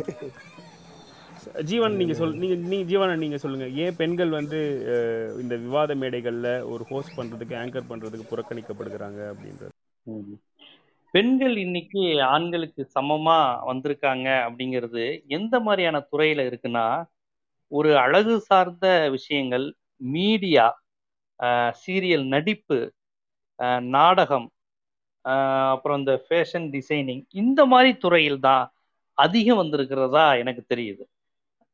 அறிவு சார்ந்த, அறிவியல் சார்ந்த, பகுத்தறிவு சார்ந்த, சமூக நீதி சார்ந்த, அரசியல் பயப்பட்ட துறைகளில் ஆண்களுக்கு நிகரெல்லாம் அவங்க இன்னும் வரவே இல்லை. பொதுவாக ஆண்களுக்கு தான் ஒய்ஃபை வேலைக்கு அனுப்புறது பிடிக்காது, எதுக்கு இன்னொரு ஆம்பர்கிட்ட போய் சம்பளம் வாங்கிட்டு அப்படி இப்படின்லாம் யோசிக்கக்கூடிய ஒரு ஃபியூடல் மென்டாலிட்டி இருக்குன்னு வச்சுக்கோங்களேன். இந்த Jeeva sir, sorry to interrupt, மன்னிக்கணும், தப்பாக எடுத்துக்காதீங்க. நீங்கள் சொல்கிறது கரெக்டு, நிறையா இன்னும் வரலை. ஆனால் நீங்கள் இப்போ க்ளப் ஹவுஸ்லேயே பார்த்தீங்க இல்லை, நிறைய நான் அப்சர்வ் பண்ணதை வச்சு சொல்கிறேன். நிறைய பெண்கள் நிறைய முற்போக்கு கருத்துக்களில் பேசுகிறவங்க, ஈவன் ஜேர்னலிசமில் இருக்கவங்களே இருக்காங்க. என்னுடைய கன்சர்ன்னு கொஸ்டின், ஒரு டவுட் என்னென்னா, அவங்களுக்கு உரிய முக்கியத்துவம் கொடுக்க மாட்டேங்கிறாங்களா அப்படின்றது தான் எனக்கு கேள்வியாக இருக்குது. அந்த தன்மை ஒரு ஆணாதிக்க சமுதாயத்துல அவ்வளவு எளிதா கிடைக்காது. அதாவது தரமாட்டேங்கிறாங்கிறது உண்மைதான். அது எப்படின்னா, அவன் ஒரு லேடிய அவன் அரசியல் பேசக்கூடிய நபரா பார்க்கக்கூடிய மனநிலைக்கு இன்னும் ஆண்கள் வரல. அவன் ஒரு லேடிய இன்னும் ஒரு டாலா பார்க்கதான் விரும்புறான். அதனாலதான் நிகழ்ச்சி தொகுப்பு அந்த மாதிரி விஷயங்கள பெண்களுக்கு அதிக வாய்ப்பு தெரியுது. ஒரு அரசியல் பேசக்கூடிய இடத்துல அந்த மனநிலை இல்ல.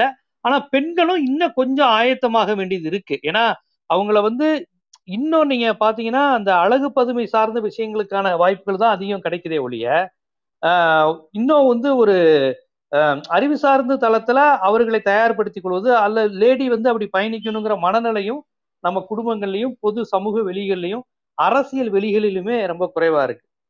அது இன்னும் அதிகரிக்கணும். நான் இன்னும் வரலன்னு சொல்லல, இன்னும் கொஞ்சம் அதிகரிக்கணும் பெண்களுடைய.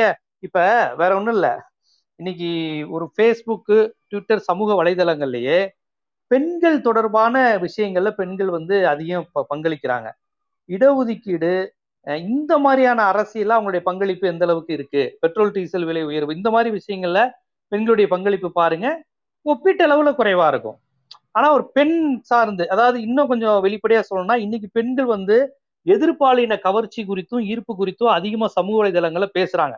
ஏன் நாங்க ஆண்களை பார்க்க கூடாதா, எங்களுக்கு காதல் இல்லையா, காமம் இல்லையான்லாம் இன்னைக்கு நிறைய பேசுறாங்க. அந்த மரபு உடைக்கப்பட்டிருக்கு. அது ஒரு ஆரோக்கியமான விஷயம்தான்.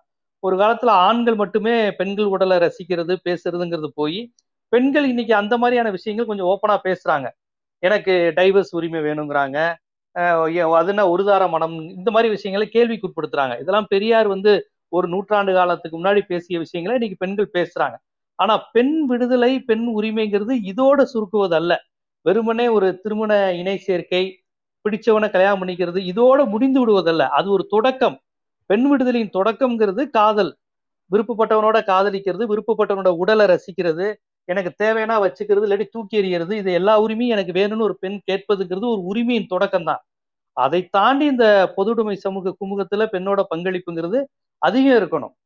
அது உற்பத்தியில சமூகத்தோட உற்பத்தியில பங்களிப்பு இருக்கணும். அது சிந்தனை உற்பத்தியா இருக்கலாம், உடல் ரீதியான உற்பத்தியாக இருக்கலாம், இல்லை அறிவு சார்ந்த உற்பத்தி எதுவாக இருந்தாலும் அந்த இதுல பங்களிப்பு அதிகமாகணும். ஸோ அடுத்த கட்டம்ங்கிறது ரொம்ப நகரணும். அது நகராம வெறும் நுகர்வு கலாச்சாரத்துக்கான அந்த பொம்மைகளா நிறைய மாற்றப்படுறாங்க. இப்ப வேற ஒண்ணுல ஒரு சின்ன உதாரணம், இந்த டிக்டாக் விஷயங்களை ஆண்களோட பெண்கள் அதிகம் ஈர்க்கப்படுறாங்க. ஏன்னு கேட்டீங்கன்னா, ஆண்களோட பெண்களுக்கு தான் அவங்க மார்க்கெட் அதிகம் டிக்டாக்ல. ஸோ திருப்பி ஆணாதிக்க உலகத்துக்குள்ளதான் அவங்க வேறு வேறு வடிவங்கள்ல சிக்கிக்கிறாங்க டிக்டாக்ல. அதனாலதான் கிராமத்து பெண்கள்லாம் அதிகம் டிக்டாக் பண்றாங்க. ஏன்னா அவங்களுக்கு பொதுவெளி கிடையாது.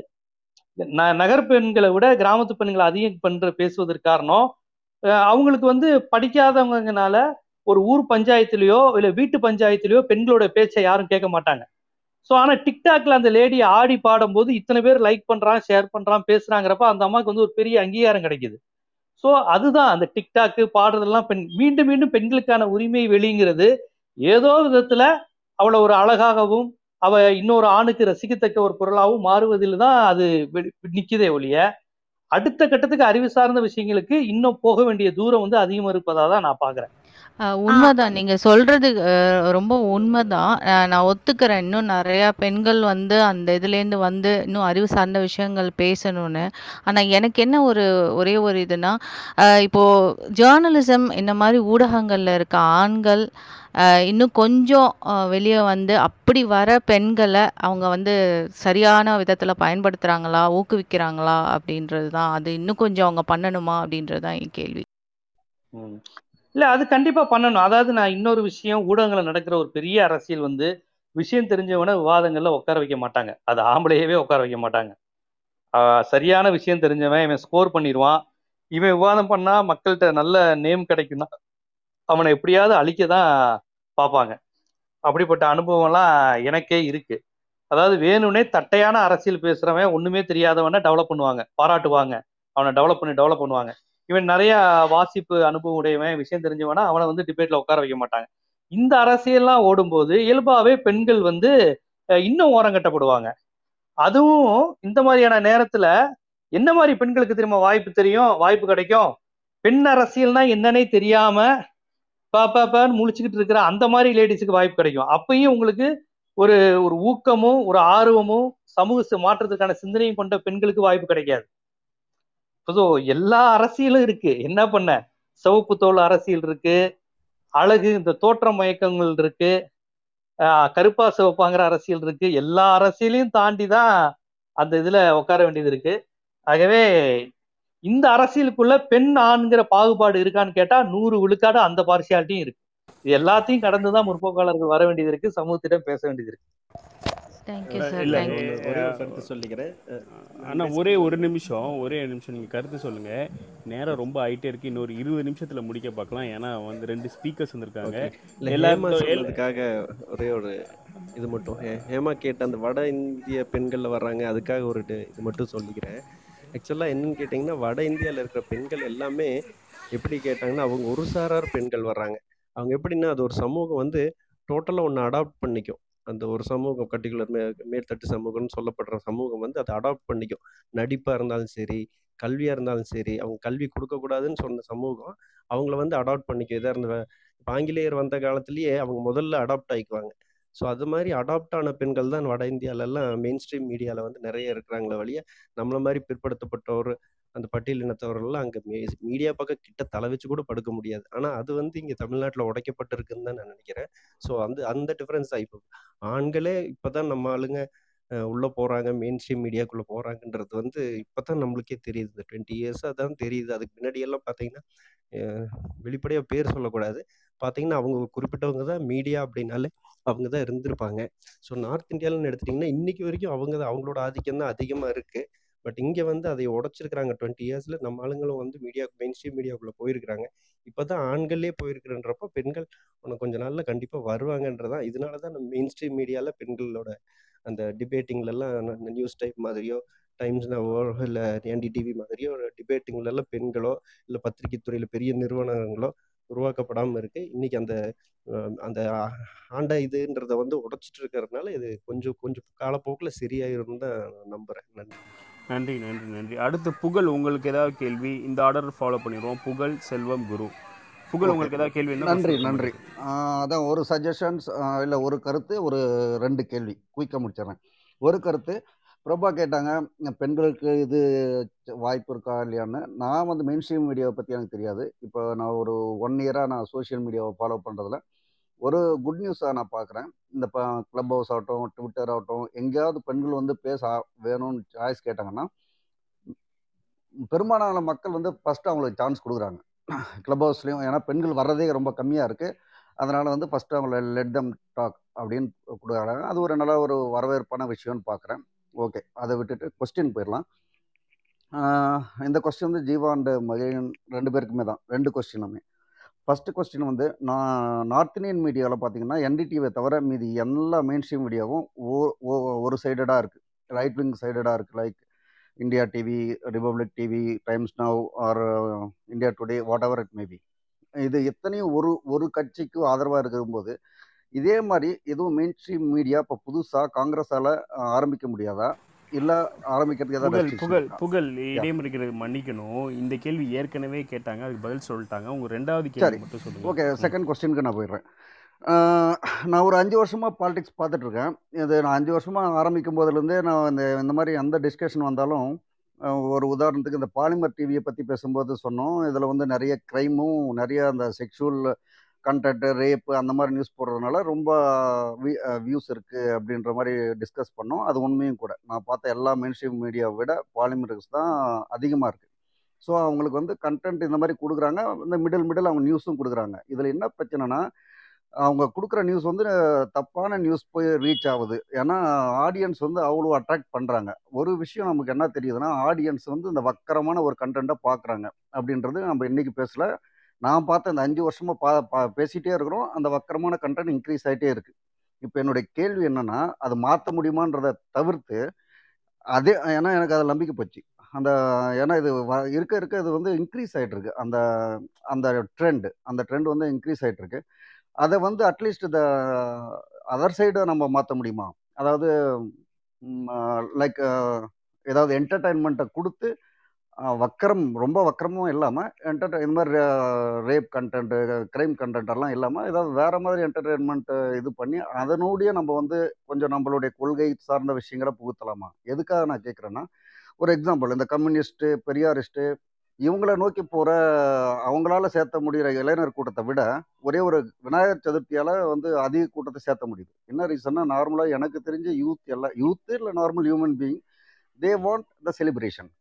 ஆனால் இதில் வந்து இன்னமும் கம்யூனிஸ்ட்டுக்கு வந்து 10 ரூபா டீ, ஒரு நாளைக்கு 2 10 ரூபா தான், 2 டீ தான் குடிக்கணும்னு சொல்லும்போது அந்த இடத்துல நார்மலாகவே கூட்டம் போக முடியறதில்ல, அங்கே செலிப்ரேஷனே இருக்கிறதில்ல. அதனால் நம்ம சும்மா வந்து மக்களை வந்து ப்ளேம் பண்ணுறதை விட்டுட்டு அந்த மக்களை நம்ம ஏன் டுவர்ட்ஸ் நம்மளை கொண்டு வர மாதிரி, அதுவும் நம்ம இது பெரியாரிஸ்ட்டு இந்த இவங்களுக்குமே ஒரு ஏன் அவங்களால ஒரு செலிப்ரேஷன் மைண்ட் செட்டாக இயர்லி ஒரு 2 செலிப்ரேஷன் கொடுக்க முடியாது. அதே மாதிரி தான் நம்ம திராவிடம் பேசுகிறவங்களால ஏன் அந்தளவுக்கு ஃபண்ட் இது பண்ண முடியறதில்ல, அந்தளவுக்கு ஏன் ஃபோக்கஸ் பண்ணி ஆடியன்ஸை நம்மளால் எப்படி கொண்டு வர முடியும்?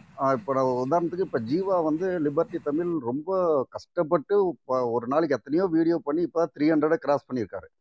அதே இன்னொரு நான் யூடியூப் சேனலில் பார்க்குறேன், அது 2 ஃபோட்டோ, ஒரு மேல் செலிப்ரிட்டி ஒரு ஃபீமேல் செலிப்ரிட்டி ஃபோட்டோ வந்து அவங்களுடைய இதுலேருந்தே டவுன்லோட் பண்ணிக்கிறாங்க, இன்ஸ்டாகிராமில் டவுன்லோட் பண்ணி இந்த மேல் ஆக்டரை பற்றி ஒரு 5 நிமிஷம், அந்த ஃபீமேல் ஆக்டரை பற்றி ஒரு 5 நிமிஷம், அது பழைய கண்டென்ட்டோ புது கண்டென்ட்டோ பேசுகிறாங்க. ஒன்லி 10 minutes தான். ஆனால் அவங்க வித்தின் 1 hourலேருந்து ஒரு 2 hours 1 lakh கிராஸ் ஆகுது. இதே வந்து ஜீவா வந்து ரொம்ப கண்டென்ட் பேசி ரொம்ப ஒடுக்கப்பட்டவர்களை பற்றியெல்லாம் பேசுகிறாரு. அந்த குதிரை வண்ணார்லேருந்து குரோவர்லேருந்து எல்லாமே சூப்பராக பேசுகிறாரு. ஆனால் அவருக்கு வந்து அந்தளவுக்கு ரீச் கிடைக்க மாட்டேங்குது. அந்த 1 lakh ஆகிறதுக்கு 3 days ஆகுது அவருக்கு. ஸோ நம்ம திரும்ப திரும்ப அதையே பேசாமல் நம்ம எப்படி அந்த ஆடியன்ஸை கவர் பண்ணுறது அப்படின்றது ஏதாவது ஐடியா இருக்கா? அவர் சொன்னதை அவரே சொல்லிட்டாரு, நம்ம வந்து கிரியேட் பண்ணணும் அப்படின்றாரு. பட் அவ்வளோ கஷ்டப்பட்டு கிரியேட் பண்ணுறத விட யூத்தை அட்ராக்ட் பண்ணுறதுக்கு என்ன பிளான்? டுவர்ட்ஸ் இந்த கொள்கை பேசுறதுக்கு யூத்தை கொண்டு வர முடியுமா? அது எப்படி கொண்டு வரலாம் அப்படின்றத என்னுடைய ஓகே ஓகே ஜீவானா நீங்கள் சொல்லிடுறீங்களா? இல்லை, அதாவது மதன் கௌரின்னு ஒரு யூடியூபர் இருக்காரு, நான் அதை கவனிச்சதில்லை. ஆனால் எல்லா ஸ்கூல் பசங்களும் கல்லூரி பசங்களும் அவரை ஃபாலோ பண்ணுறாங்க. சரி, அப்படி அவர் என்னதான் பேசுகிறாரு அப்படின்னு போய் பார்க்கலான்னு பார்த்தீங்கன்னா எதுவுமே நேரடியாக நம்ம மக்களுக்கு பயனளிக்கக்கூடிய செய்தி எதுவுமே அவர் பேசலை. ஆஸ்திரேலியா பக்கம் ஒரு கடல் பக்கம் ஒரு தீவு இருக்குது, அங்கே மக்கள் இருந்தாங்க. அப்புறம் அந்த ஒரு பொண்ணுக்கு வித்தியாசமாக கண் இருந்தது. அப்புறம் ஒரு பையன் வந்து ஒரு பொண்ணை லவ் பண்ணா, அதை வித்தியாசமாக ப்ரப்போஸ் பண்ணா, இப்படியே தான் பேசிக்கிட்டு இருக்காரு. லட்சக்கணக்கில் பார்க்குறாங்க. இதை செய்வதற்கு பருத்தி மூட்டை குடோன்லேயே இருந்திருக்கலாங்கிற மாதிரி நம்ம மெயின் ஸ்ட்ரீம் மீடியாலேயே இருந்து இதோட ஆரோக்கியமாக நம்ம பண்ணியிருக்கலாம். ஆகவே இந்த மாதிரி மயக்கங்களுக்குள்ள நம்ம ரொம்ப போக வேணாம். நம்ம வந்து இந்த விஷயங்களை நம்ம வந்து கொஞ்சம் கொஞ்சமாக தான் நம்ம சார்ட் அவுட் பண்ண முடியும். இப்போ பெண்கள் வந்து பொட்டு பூவு இந்த மாதிரி விஷயங்கள்லாம் வச்சுக்காதீங்க, உங்களை திருப்பி திருப்பி அலங்காரம் பண்ணிக்காதீங்கன்னு பெரியார் சொன்னார். பெரியார் சொல்லி ஒரு 100 பெண்கள் அதை ஃபாலோ பண்ணுறாங்க அப்படின்னு நீங்கள் எடுத்துக்கிட்டிங்கன்னா, இயேசு கிறிஸ்து சொல்லியிருக்காரு பொட்டு பூவு இதெல்லாம் வந்து சைத்தான், அந்த சைத்தானை வைக்கக்கூடாது, உங்களுக்கு வந்து மறுமையில் இது கிடைக்காது, சொர்க்கத்தில் இடம் கிடைக்காதுன்னு சொன்னால் அதை பெந்தகோஸ்ட் பெண்கள் அவ்வளோ சீரியஸாக ஃபாலோ பண்ணுறாங்க. அப்போ பெந்தகோஸ்டினுடைய வடிவம், அந்த அடிப்படைவாதிகள் மதவாதிகளுடைய குரல் சரி, பெரியாருடைய குரல் வடிவம் தவறுன்னு நம்ம சொல்ல முடியாது. சில வடிவங்கள் மக்கள்கிட்ட லேட்டாக தான் போகும். கசப்பு மருந்த மக்கள் லேட்டாக தான் எடுத்துக்குவாங்க. 16 வயது நிலைன்னு ஒரு படம் வந்துச்சு, அதில் ரஜினிகாந்த் நடிச்சிருப்பாரு. ஆனால் அந்த படம் வந்து பாய்ராஜா படம் தான், ரஜினிகாந்த் படம் இல்லை. அடுத்து ஒரு 10-12 வருஷம் கழிச்சு ரஜினிகாந்த் சூப்பர் ஸ்டார் ஆயிட்டாரு. அதுக்கப்புறம் பாய்ராஜா ரஜினி வச்சு படம் எடுத்தாரு, கொடி பறக்குதுன்னு ஒரு படம் ஃபெயிலியர். என்ன காரணம்னா அது ரஜினிகாந்த் படம் மாதிரியும் இல்லை, பாய்ராஜா படம் மாதிரியும் இல்லை. பாய்ராஜா ஸ்டைலில் படம் எடுத்தாலும் ஓடும், ரஜினிகாந்த் ஸ்டைலில் படம் எடுத்தாலும் ஓடும். ரஜினிகாந்துக்குன்னு ஒரு ட்ரெண்ட் இருக்கு, அப்படி எடுத்திருந்தா ஓடி இருக்கும் கமர்ஷியலா. இல்லை பாய்ராஜாவுடைய ஸ்டைலில் இது மாதிரி அலைகள் ஓய்வதில்லை அந்த ஸ்டைல் எடுத்தாலும் முதல் மரியாதை எல்லாமே ஹிட் படம் தான். இது ரெண்டையும் எடுக்காம பாரதிராஜா என்ன பண்ணாரு, நம்ம ரஜினிகாந்துக்காண்டி சில காம்ப்ரமைஸ் பண்ணி எடுத்தாரு. அதை ரஜினி ரசிகர்களும் ரசிக்க முடியல, பாரதிராஜாவை எதிர்பார்த்தவங்களும் ஓட முடியல, படம் பெரிய லெவலில் வெற்றி பெறல. பெரிய லெவலில் எதிர்பார்த்த படம் போட்டி பறக்குது. இப்ப இந்த கமர்ஷியல் ட்ரெண்டு மக்களை ஈர்க்கிறதுன்னு இதுல நாங்க கவனம் செலுத்த ஆரம்பிச்சிட்டோம்னா கடைசியில அந்த கதி தான் ஆகும், இதுவும் இல்லாம அதுவும் இல்லாம போயிடும். அதனால பாரதிராஜாவே தமிழ் சினிமால வெற்றி பெற்ற இயக்குனர் தான். கமர்ஷியல் எந்த கமர்ஷியல் ஹீரோ இமேஜ் வேலியுக்குள்ளேயும் சிக்காத பாரதிராஜா வெற்றி பெற்ற இயக்குனர். பாண்டியனையும் நாசரையும் விஜயகுமாரையும் வச்சு ஹீரோவா போட்டு வெள்ளி விழா கொண்டாடின திரைப்பட இயக்குனர் பாரதிராஜா. ஆகவே பாரதிராஜாக்களும் பாலு மகேந்திராக்களும் இதே தமிழ் மக்கள்கிட்ட வெற்றி பெற்றிருக்கிறாங்க. ஆகவே ஜீவசகாப்தன்களும் மகிழன்களும் அசீப்களும் வெற்றி பெறுவாங்கங்கிற நம்பிக்கை இருக்கு. அவங்க சொல்லக்கூடிய விஷயத்தை நேர்த்தியாகவும் உண்மையாகவும் அந்த கொள்கையிலிருந்து பெறலாமல் சொன்னாலே அது வெற்றி பெறலாம். கொஞ்சம் தாமதமாகும், அது உடனே கிடைக்கிறதுக்கு நமக்கு என்ன இதுவா, கொஞ்சம் தாமதமாகும். அது வரையும் அரசியல் படுத்திக்கிட்டே இருப்போம். ஆனா அப்படி அரசியல் படுத்தும் போது லட்சக்கணக்கில் வராங்களோ இல்லையோ, இப்போ உங்களை மாதிரி ஆயிரக்கணக்கானோர் இந்த அளவு நுட்பமா கவனிச்சு இவங்க சமூக நீதியை பேசுறாரு, இவர் ஒடுக்கப்பட்டவரை பேசுறாரு, இவர் தமிழர் விடுதலையை சரியா பேசுறாருன்னு கவனிக்கிறீங்களே, இதுதாங்க வெற்றி, இதுதான் காலத்துக்கும் நிற்கும். ரஜினிகாந்த் நடிச்ச எத்தனையோ படங்கள் ஹிட்டு, ஆனா ஜானி, முள்ளும் மலரும், 6லிருந்து 60 வரையும் தான் வாழ்நாள் முழுக்க ரஜினிகாந்துக்கு அடையாளமா இருக்க போகுது. இன்னும் 1000 வருஷம் கழிச்சு சினிமா ஹிஸ்டரியில ரஜினிகாந்துடைய மகேந்திரன் இயக்குன ஜானி படத்தையும் முள்ளும் மலரையும் தான் எல்லாரும் பேசுவாங்க. யாரும் அதிசய பிறவி படத்தையும் அண்ணாமலை படத்தையும் பேச மாட்டாங்க. ஸோ நமக்கு அதுதான் முக்கியம், வரலாற்றுல நம்ம என்னவா இருக்க போறோங்கிறது தான் முக்கியம். ஆனா உங்களுடைய அக்கறை எனக்கு ரொம்ப நெகிழ்ச்சியா இருக்கு, ரொம்ப ஆறுதலா இருக்கு. நாங்கெல்லாம் இன்னும் வெற்றி அடையணும்னு நீங்க பேசுறீங்க. தொடர்ந்து எங்களுக்கு நீங்க ஆதரவும் தாங்க, கண்டிப்பா அந்த ஆதரவு பல்கி பெருகும். நம்ம கொண்ட கொள்கைக்கு உண்மையாகவும் நேர்மையாகவும் மக்களுக்காக தொடர்ந்து பாடுபடுவோம். நன்றி ஜீவா சார். நான் உங்களெல்லாம் மாற சொல்லலை, நான் புதுசாக வரவங்க மாற சொல்கிறேன். உங்களை மாதிரி ஆளுங்களே ரொம்ப சொற்பமாக இருக்கீங்க. நீங்கள் மாறிட்டீங்கன்னா ரொம்ப டேஞ்சர். நீங்கள் ரொம்ப அதுலேயே இருங்க, ஸ்ட்ரிக்டாக இருங்க. உங்களை மாதிரி ஒரு 100 பேர் இருந்தாவே போதும் தமிழ்நாட்டுக்கு. நான் உங்களை, நீங்கள் மழையெல்லாம் ஒரு வீடியோ எல்லாமே பார்த்துட்ருக்கேன். உங்களை மாதிரி ஆளுங்க ரொம்ப அபூர்வமாக தான் இருக்கிறீங்க. அவ்வளோ நாலேஜும் வச்சுருக்கீங்க, அதை கரெக்டாக ரீச்சும் பண்ணுறீங்க. Really now improved. 300K வந்திருக்கீங்க, கஷ்டப்பட்டுருக்கீங்க, வந்திருக்கீங்க. இப்போ எனக்கெல்லாம் பெரிய அடுத்த ஒரு பெரிய கனவு இருக்குது. என்னென்னா, லிபர்ட்டியோட நின்று விட கூடாது. இப்போ லிபர்ட்டி எனக்கு என்னுடைய நிதி வளத்தில் நடக்கலை. இப்போ மகிழன் அசீஃப்லாம் மக்களோட நிதி வளம் இது நிறைய இதோட பண்ணுறாங்க. எனக்கு அந்த விதத்தில் நான் பேசும்போதே என்கிட்ட நிதி வளம்லாம் கிடையாதுங்க, ரூம் போட்டு கேமரா போட்டு கேமராமேன் சம்பளம் போகிறதுக்குனால நான் என்னுடைய அறிவு மூலதனத்தை முழுமையாக தரேன், உழைப்ப தரேன். அதில் நம்ம பங்கு போட்டு இப்போ அவங்களுக்கு ஓரளவு நல்ல லாபமே வருது, ஏன்னா நமக்கு ஒரு தொகை வருதுன்னு வச்சுக்கோங்களேன். ஒரு ஒர்க்கிங் பார்ட்னர் தான்.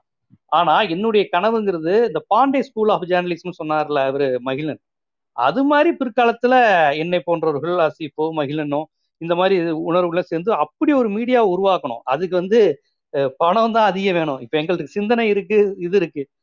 ஸோ அப்ப லிபர்ட்டி மாதிரி சேனல்ஸ் எல்லாம் கூட உங்களுக்கு தனியா ஒரு சமூக நீதி சேனலா தனியா இயங்கிட்டு கூட அடுத்த கட்ட இளைஞர்களை உருவாக்கக்கூடிய அந்த ஸ்கூல் ஆஃப் ஜேர்னலிசம் அதுதான்.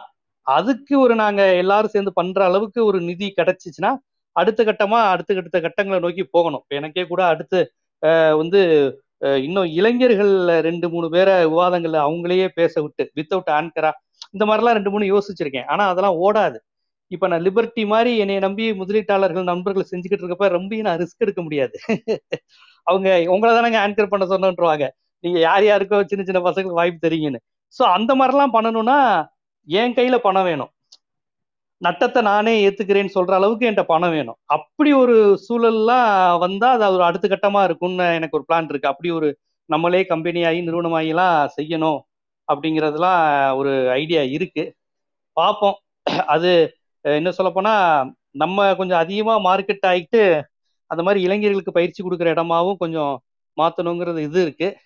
அதுக்கு முழுமையா நம்மளே பணம் போட்டு கம்பெனி ஆரம்பிக்கணும், அடுத்தவங்க காசுல பரிசோதனை பயிற்சியில் செஞ்சு பார்க்க கூடாது. நன்றி. ஒரே ஒரு கேள்வி, அவரு ஜாயின் பட்டன் ஏன் எனேபிள் பண்ணலன்னு மட்டும் சொல்லிட்டோம். ஏன் ஜாயின் பட்டன் எனேபிள் பண்ணாம இருக்கீங்க? இல்ல, அது நம்ம அவங்க இன்வெஸ்டர்ஸ் இதெல்லாம் அது ஏதோ காரணம் சொன்னாங்க. நான் கேட்டேன் நம்ம நண்பர்கள் இது பண்றதுக்கு, அவங்க அதுக்கு ஏதோ ஒரு காரணம் சொன்னாங்க. அவங்க இல்ல இப்போதைக்கு இன்வெஸ்டர்ஸே 5-6 பேர் சேர்ந்து இது பண்றதுனால அது ஒன்றும் பெரிய பிரச்சனை இல்லைங்கிற மாதிரி சொன்னாங்க. சரி, ஓகேன்னு விட்டாச்சு. ஒருவேளை இப்போ நானே தனிப்பட்ட முறையில் பணமெல்லாம் போட்டு இது பண்ணக்கூடிய ஒரு சூழல் வந்துச்சுன்னா அப்ப நண்பர்கள் உதவி செய்யுங்க. நன்றி நன்றி, வாழ்த்துக்கள் வாழ்த்துக்கள் வாழ்த்துக்கள். அடுத்து செல்வம் சார், உங்களுக்குள்ள கேள்வி கேளுங்க. அடுத்து குரு. தோழர் அனைவருக்கும் வணக்கம், வாழ்த்துக்கள். கூடுதலாக தோழர் ஜீவாவுக்கும் மகிழனுக்கும் அவங்களோட கடுமையான உழைப்புக்கும் முன்னேற்றத்துக்கும் வாழ்த்துக்கள். என்னுடைய கேள்வி கேள்வி ஒன்று தான். நிறைய விஷயம் பேசுனீங்க, எல்லாத்துமே நம்மளாம் உடன்பட்ட கருத்து உள்ளவங்க தான். இந்த தொலைக்காட்சி தொடர்களில் ஏற்கனவே இதை பற்றி ஜீவாகிட்ட நான் பேசியிருக்கிறேன்னு நினைக்கிறேன். இப்போ இருக்கக்கூடிய எல்லா தொடர்களுமே பார்த்தீங்கன்னா இந்த சமூகத்திலேயே வெறும் இந்துக்கள் மட்டும்தான் இருக்கிற மாதிரியும், ஒரு கேரக்டர் கூட மாற்று மதத்தை சேர்ந்த, அதாவது இஸ்லாம் மதத்தை சார்ந்தவங்களையோ அல்லது கிறிஸ்துவ மதத்தை சார்ந்தவங்களையோ அது காமிக்கிறதே கிடையாது. ஒன்று. ரெண்டாவது விஷயம், நடப்பு அரசியல் சமூக பிரச்சனைகள். கொரோனானா கொரோனா பற்றி ஒன்று ரெண்டு மூணு டைலாக் வருது, போது வருது. ஆனால் சமூகத்துக்கு நீட்டு பற்றியான விஷயங்களையோ அல்லது 8 வழி சாலை பற்றியான விஷயங்கள் ஏதாவது ஒரு பிரச்சனை வரும்போது காட்சி தொடர்கள்ல வசனங்களா கூட அது மாதிரியான விஷயங்கள்லாம் வராமல் இருக்குது. இதுக்கு அந்த தொலைக்காட்சி நிறுவனங்கள் தடையா இருக்கா, அல்லது அந்த காட்சி தொடர்களை தயாரிக்கிறவங்களே ரொம்ப கவனத்தோடு அதை தவிர்க்கிறாங்களா? அதை பற்றி உங்களோட கருத்து தான் தெரிவிக்கலாம். அவ்வளவுதான். மகிழன் சொன்னாலும் சரி, ஜீவா சொன்னாலும் சரி, அவ்வளவுதான். மகிழன் அண்ணன் மியூட்ல இருக்காரு, எனக்கு தெரிஞ்சு ஏதோ பிரச்சனை நினைக்கிறேன் அவர் இணைப்புல. ஜீவானா உங்களால சுருக்கமா சொல்ல முடிஞ்சா சொல்லிருங்க. இல்ல, இது நம்ம ஏற்கனவே நம்ம சொன்ன பதில்கள் தான், வேற ஒன்றும் இல்லை. அந்த நிறுவனங்களும் அந்த நிறுவனத்துக்கு இந்த மாதிரி போறவங்களே இயல்பா அந்த ஐடியாலஜி உள்ளவங்களா தான் இருப்பாங்க. ஒன்றும் பெரிய சமூக மாற்றத்திற்கான சிந்திக்கிறவங்க எல்லாம் யாரும் பெருசா இந்த மாதிரி சீரியல் எடுக்கிறது இல்லை. அது இயல்பாவே அந்த மாதிரி பொது புத்தியில இருக்கிறவங்க தான் எடுப்பாங்க. அதனால அது இயல்பாவே அப்படிதான் போய் அமையும். சரி, குரு சார் உங்களோட கொஸ்டின். இல்லை, டச் பண்ணிட்டேன் கடைசி நேரத்தில். ஜீவானந்தமும் டச் பண்ணிட்டாரு, மகிழனும் ஏற்கனவே பேசியிருக்காரு போல. இந்த பாண்டே ஸ்கூல் ஆஃப் ஜேர்னலிசம்ன்றது தான் ரொம்ப முக்கியமானது நம்மளுக்கு. ஏன்னா ஒரு வருஷம்ன்றது இத்தனை செட் ஆஃப் ஸ்டூடெண்ட்ஸ்ன்னு பாஸ் அவுட் ஆகிடுவாங்க. அவங்க பார்த்தீங்கன்னா ஒரு செட் ஆஃப் ஜேர்னலிஸ்ட்டும் கூட. ஸோ இது மாதிரி அவங்க ப்ரொடியூஸ் பண்ணிக்கினே இருப்பாங்க. ஸோ இது எவ்வளோ சீக்கிரம் செய்ய முடியுமோ நம்ம தோழலும் செஞ்சால் தான் நல்லது. அதுக்கு ஈடாக வேற ஒரு விஷயம் எஃபெக்டிவ்னஸ் எடுத்துகிட்டு வர முடியாதுன்னு நினைக்கிறேன். ஸோ அது அவங்க எவ்வளோ சீக்கிரம் முடியுமோ அவ்வளோ சீக்கிரம் செய்யணும். இன்னொன்று இப்போ சீரியல்ஸ் பற்றிலாம் சொல்லின்னு இருந்தாங்க. இது பண்பாட்டு ரீதியாக எப்படின்னா, இப்போ விமர்சனம் இருந்துச்சுன்னா கண்டிப்பாக அதாவது அவங்கள யாரும் கேட்கறது இல்லைன்ற ஒரு ரீசன் தான் அப்படி பண்ணுறது. இப்போ நீங்கள் நிறைய ரிவ்யூவர்ஸ் வரும்போது படம் சினிமா துறையிலேருந்து அவங்க கண்டென்ட்டு விமர்சனம் பண்ணுவாங்க. உடனே ஒரு யூடியூபர் வருவார், இந்த வாரமே விமர்சனம் பண்ணுவார் 2 நாள்ன்ற பயப்படுறாங்க.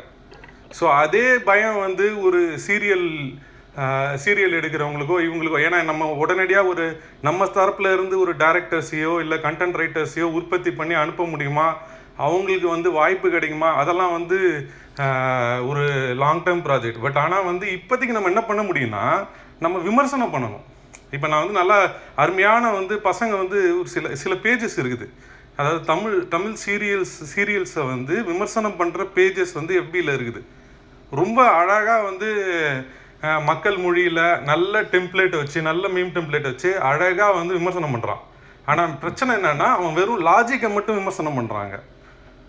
அவன் வேல்யூஸை வேல்யூஸ் இல்லாமல் சில விஷயம் பண்ணுறாங்கன்றத விமர்சனம் பண்ணுற அளவு அவங்க எக்யூப்டு கிடையாது.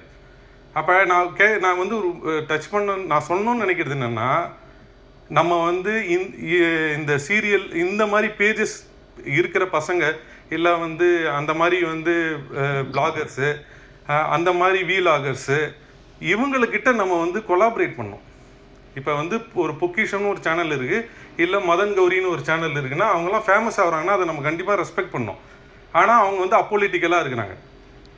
அப்போ அப்படி இருக்கும்போது அவங்க கூட கொலாபரேட் பண்ண ட்ரை பண்ணோம்.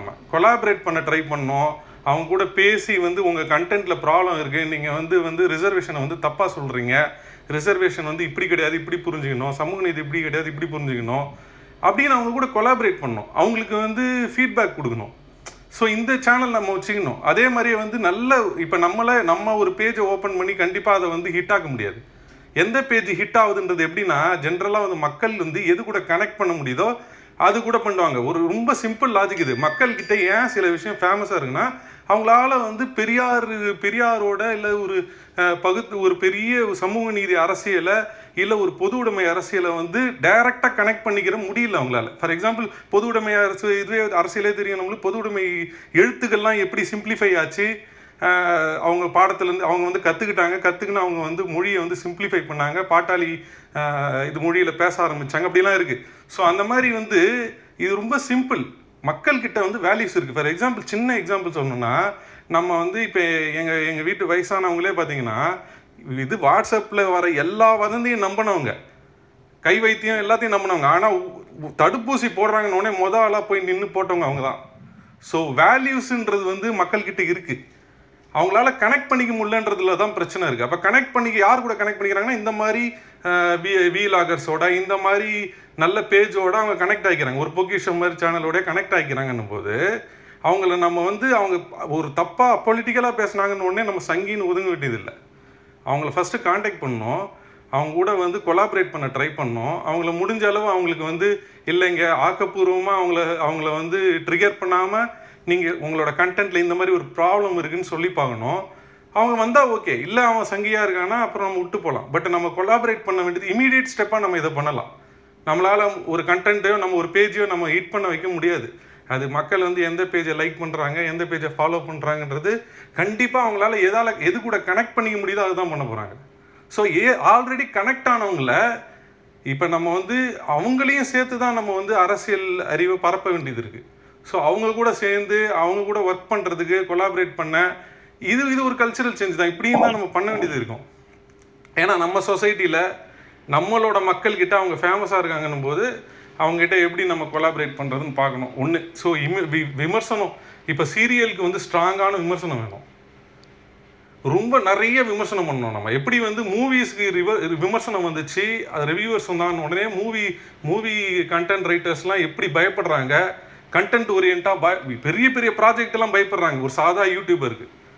அப்படி ஒரு இது அப்போ ஒரு சீரியல் பயப்பட மாட்டாங்களா என்ன? அப்போ சீரியல்லையும் வந்து விமர்சனம் நிறையா பண்ண, அதுதான் இமீடியட்டாக நம்ம பண்ண முடியும். நம்ம சைட்லேருந்து ஒரு சீரியல் டைரக்டரை உற்பத்தி பண்ணுறோன்றதெல்லாம் அடுத்த லெவல், அது தானாக உற்பத்தி ஆகிடுவாங்க. இந்த கண்டென்ட்டெல்லாம் நம்ம வந்து ஒரு கெடுக்கு இப்படி போட்டோம்னா அதெல்லாம் இதுவாச்சுன்னா அப்புறம் தானாக வந்து நம்மகிட்டேருந்து ரைட்டர்ஸ் வருவாங்க, அதுக்கு ஒரு வேல்யூ வரும், எல்லாம் வரும்.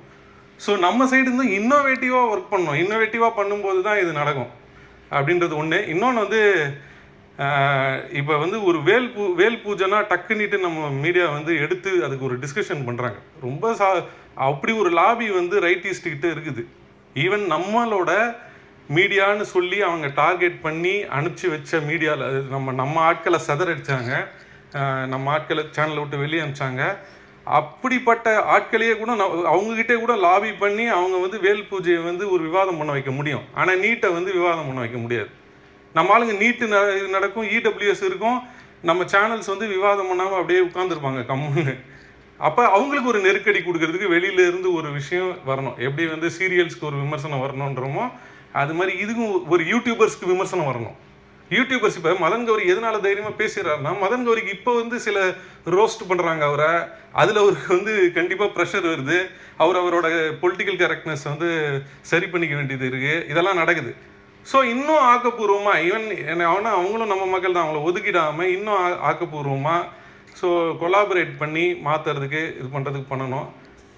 இதான் நான் சொல்லணும்னு நினச்சேன். ஸோ அங்கே தான் நம்ம லேக் ஆகிறோம்னு தோணுது. ஏன்னா நம்ம வந்து ஏன்னா ஒன்று நம்ம வந்து ரொம்ப ஃபியூச்சரிஸ்டிக்காக கற்பனையாக யோசிக்கிறோம், இல்லைன்னா பதட்டமாயிடுறோம். ஐயோ நம்மளுக்கு வியூஸ் இல்லை, இது ஜியோ சாகதம் சொன்ன மாதிரி தான், தோழர் சொன்ன மாதிரி தான். நமக்குன்னு நம்ம வந்து ஒரு தரப்பு ஒரு தரப்பு வந்து எப்படின்னா, லெஃப்ட்டு வந்து அரசியலை மக்கள் அரசியல் மயமாக்க உழைக்கும், ரைட்டு வந்து மக்களை வந்து அப்பொலிட்டிக்கல் ஆக்க இல்லை குழப்பறதுக்கு உழைக்கும். அவங்க வேலை ரொம்ப ஈஸி தான். இப்போ அரசியல் மயப்படுத்துறதுன்றது தான் ரொம்ப கஷ்டம். ஆனால் அது வந்து அதுக்கு ஒரே வழி தான், அப்படி தான் பண்ண முடியும், நேரடி வழி தான் அது. அதுக்கு பதட்டமாக வேண்டியதே இல்லை. ஒன்று நம்மலாம் பதட்டமாகறோம், இல்லைன்னா நம்ம வந்து அதிக கற்பனையில் இருக்கிறோம். ஸோ அது ரெண்டும் இல்லாமல் நடுவில் இருக்கணும், சில இன்னோவேட்டிவான சில இது பண்ணோம், அவ்வளோதான். அப்புறம் இது இந்த ஸ்கூல் ஆஃப் ஜேர்னலிசம் தான் ரொம்ப முக்கியம். ஒரு ஒரு வருஷமும் ஒரு பேட்ச்சு வந்து வெளியே வருதுன்றது ரொம்ப முக்கியம். அவங்க வந்து மென்டாரிங்கில் வந்து தான் ஐடியாலஜியே வந்து இது பண்ண போகிறாங்க.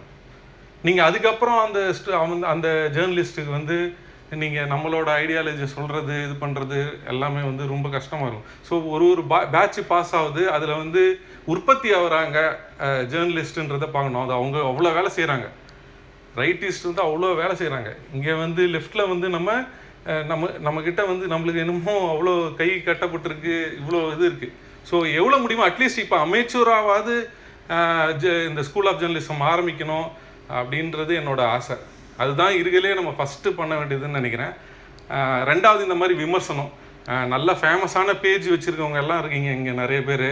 ஸோ நம்ம பேஜ் தான் ஹிட் ஆகணும்னு இருக்கக்கூடாது. ஏற்கனவே ஹிட் ஆன பேஜ், ஏற்கனவே லைக்ஸு ஃபாலோவர்ஸ் இருக்கிற பேஜஸை எடுத்து அவங்கள காண்டாக்ட் பண்ணி அவங்க கூட வந்து ஒரு கொலாபரேட் பண்ண ட்ரை பண்ணோம் அப்படின்றது இமீடியட் சொல்யூஷனாக இருக்கும். அது ஒரு சஜஷனாக சொல்லிக்கிறேன். அவ்வளோ. நன்றி குரு. ஐ திங்க் நம்ம இறுதி கட்டத்துக்கு வந்துட்டோம்னு நினைக்கிறேன். ஜீவா சார், மகிழ்நன் சார், உங்களுக்கு ஏதாவது இதுக்கு குரு சொன்னது பற்றி ஏதாவது கருத்து சொல்ல விரும்புகிறீங்களா? இல்லை நம்ம அடுத்த கொஸ்டினுக்கு போகலாமா? நிறைவாக இல்லை, அவர் நம்ம இதுவரையும் பேசின கருத்து தானே சொல்கிறார். ஓகே, இதில் ஒன்றும் மாற்ற கருத்து இல்லை. ஓகே, எனக்கு வந்து இப்போ ஐ திங்க் நம்ம எண்ட் ஆஃப் த செஷன் வந்துட்டோம். ஒரே ஒரு கொஷின், ஒரு பொதுவாக ரெண்டு பேர்த்துக்கிட்டையும் கேட்டுட்டு நம்ம இந்த டிஸ்கஷனை ரூமை முடிச்சிடலாம். என்னென்னா, இந்த தலைப்பு ஒட்டியே நான் கேட்க விரும்புகிறேன். இப்போ தமிழ் ஊடகங்களில் ஒரு சின்ன கருத்து, எங்கள் வீட்டில் சொன்ன கருத்து இது, அவங்க அப்சர்வேஷன் அஸ் அ ஆடியன்ஸாக அவங்க வந்து அப்சர்வ் பண்ணது என்னென்னா, இப்போ வந்து சீரியல்ஸாக இருக்கட்டும், இல்லை வந்து ஏதாவது ஒரு விளையாட்டு ரியாலிட்டி ஷோவாக இருக்கட்டும், என்டர்டெயின்மெண்ட்டாக இருக்கட்டும், அதில் பார்த்திங்கன்னா நிறைய வந்து, அதாவது தமிழ் ஆர்டிஸ்ட் அவங்க நடிகைகளை விட பிற மொழியிலேருந்து வந்து நடிக்கிறாங்க, அதுவும் இப்போ வந்து கொஞ்சம் ஆகுது அப்படின்ற மாதிரி ஒரு கருத்து இருந்தது. பட் அதை நம்ம வந்து அப்படி சொல்ல முடியாது, ஏன்னா இங்கேருந்து அங்கே போய் நடிப்பாங்க, அங்கேருந்து இங்கே வந்து நடிப்பாங்க, டெக்னீஷியன்ஸ் எல்லாமே இருக்கும். அது அவங்க பார்வை அப்படி இருக்குது. அது உண்மையாக அங்கே என்ன நடக்குதுன்னு நமக்கு தெரியல. ஒருவேளை வந்து நிறைய, அதாவது நடிகர்களோ இல்லை டெக்னீஷியன்ஸோ ஜேர்னலிஸ்ட்டோ இன்னும் நம்ம தமிழ் மக்கள் இதுலேருந்து வரணுமா? தமிழ்நாட்டில் இருக்க தமிழ் இளைஞர்கள் வரணுமா? அப்படி வரத்துக்கு என்ன மாதிரியான, ஏன்னா இப்போது ஜேர்னலிசம்னா அவ்வளோ சீக்கிரம் யாரும் அங்கே வந்து அந்த சாய்ஸ் இருக்கா அப்படின்னு எனக்கு தெரியல. அப்படி வரவங்கள எப்படி ஊக்குவிக்கலாம்? அது ஒன்று. இன்னொன்று வந்துட்டு, நமக்கு இன்னும் வந்து இன்வெஸ்டர்ஸ், அதாவது தமிழ் இன்வெஸ்டர்ஸ் இதை கேபிட்டல் போட்டு ஒரு ஊடகத்தை வந்து ஒரு கொள்கை ரீதியாக அந்த ஒரு ப்ரொக்ரெசிவ் தாட்ஸோடு நடத்துகிறதுக்கு இன்னும் ஆட்கள் தேவையா? அதாவது தமிழ்நாட்டிலேருந்து தேவையா அப்படின்றது இன்னொரு கொஷின். ஸோ அதுக்கு என்ன பண்ணலாம், அது இன்னும் எப்படி வரணும் அப்படின்றது கொஞ்சம் சொல்லிவிட்டு அப்புறம் அதை பற்றி நீங்கள் ரெண்டு பேர் சொன்னீங்கன்னா நம்ம முடிச்சுக்கலாம். ஜீவன், நீங்கள் சொல்லுங்கள் சார். இல்லை, நம்ம தமிழ் முதலாளிகள் உருவாவது அப்படிங்கிறது இப்போ கிட்டத்தட்ட இப்போ நம்ம தோழர் ஹேமா கேட்டிருக்க கேள்வி வந்து, சாரி நான் அந்த கொஷினோட ஒன்று ஆட் பண்ணிக்கிறேன். இப்போ ஃபார் எக்ஸாம்பிள் சொல்கிறாங்க இல்லையா, பொதுவாக வந்து ஒரு கருத்து தமிழ் சீரியல்கள் மேலே என்னென்னா, தமிழில் வந்து சீரியல்ஸில் வந்துட்டு பெண்களை வந்து வில்லியாக காட்டுறாங்க.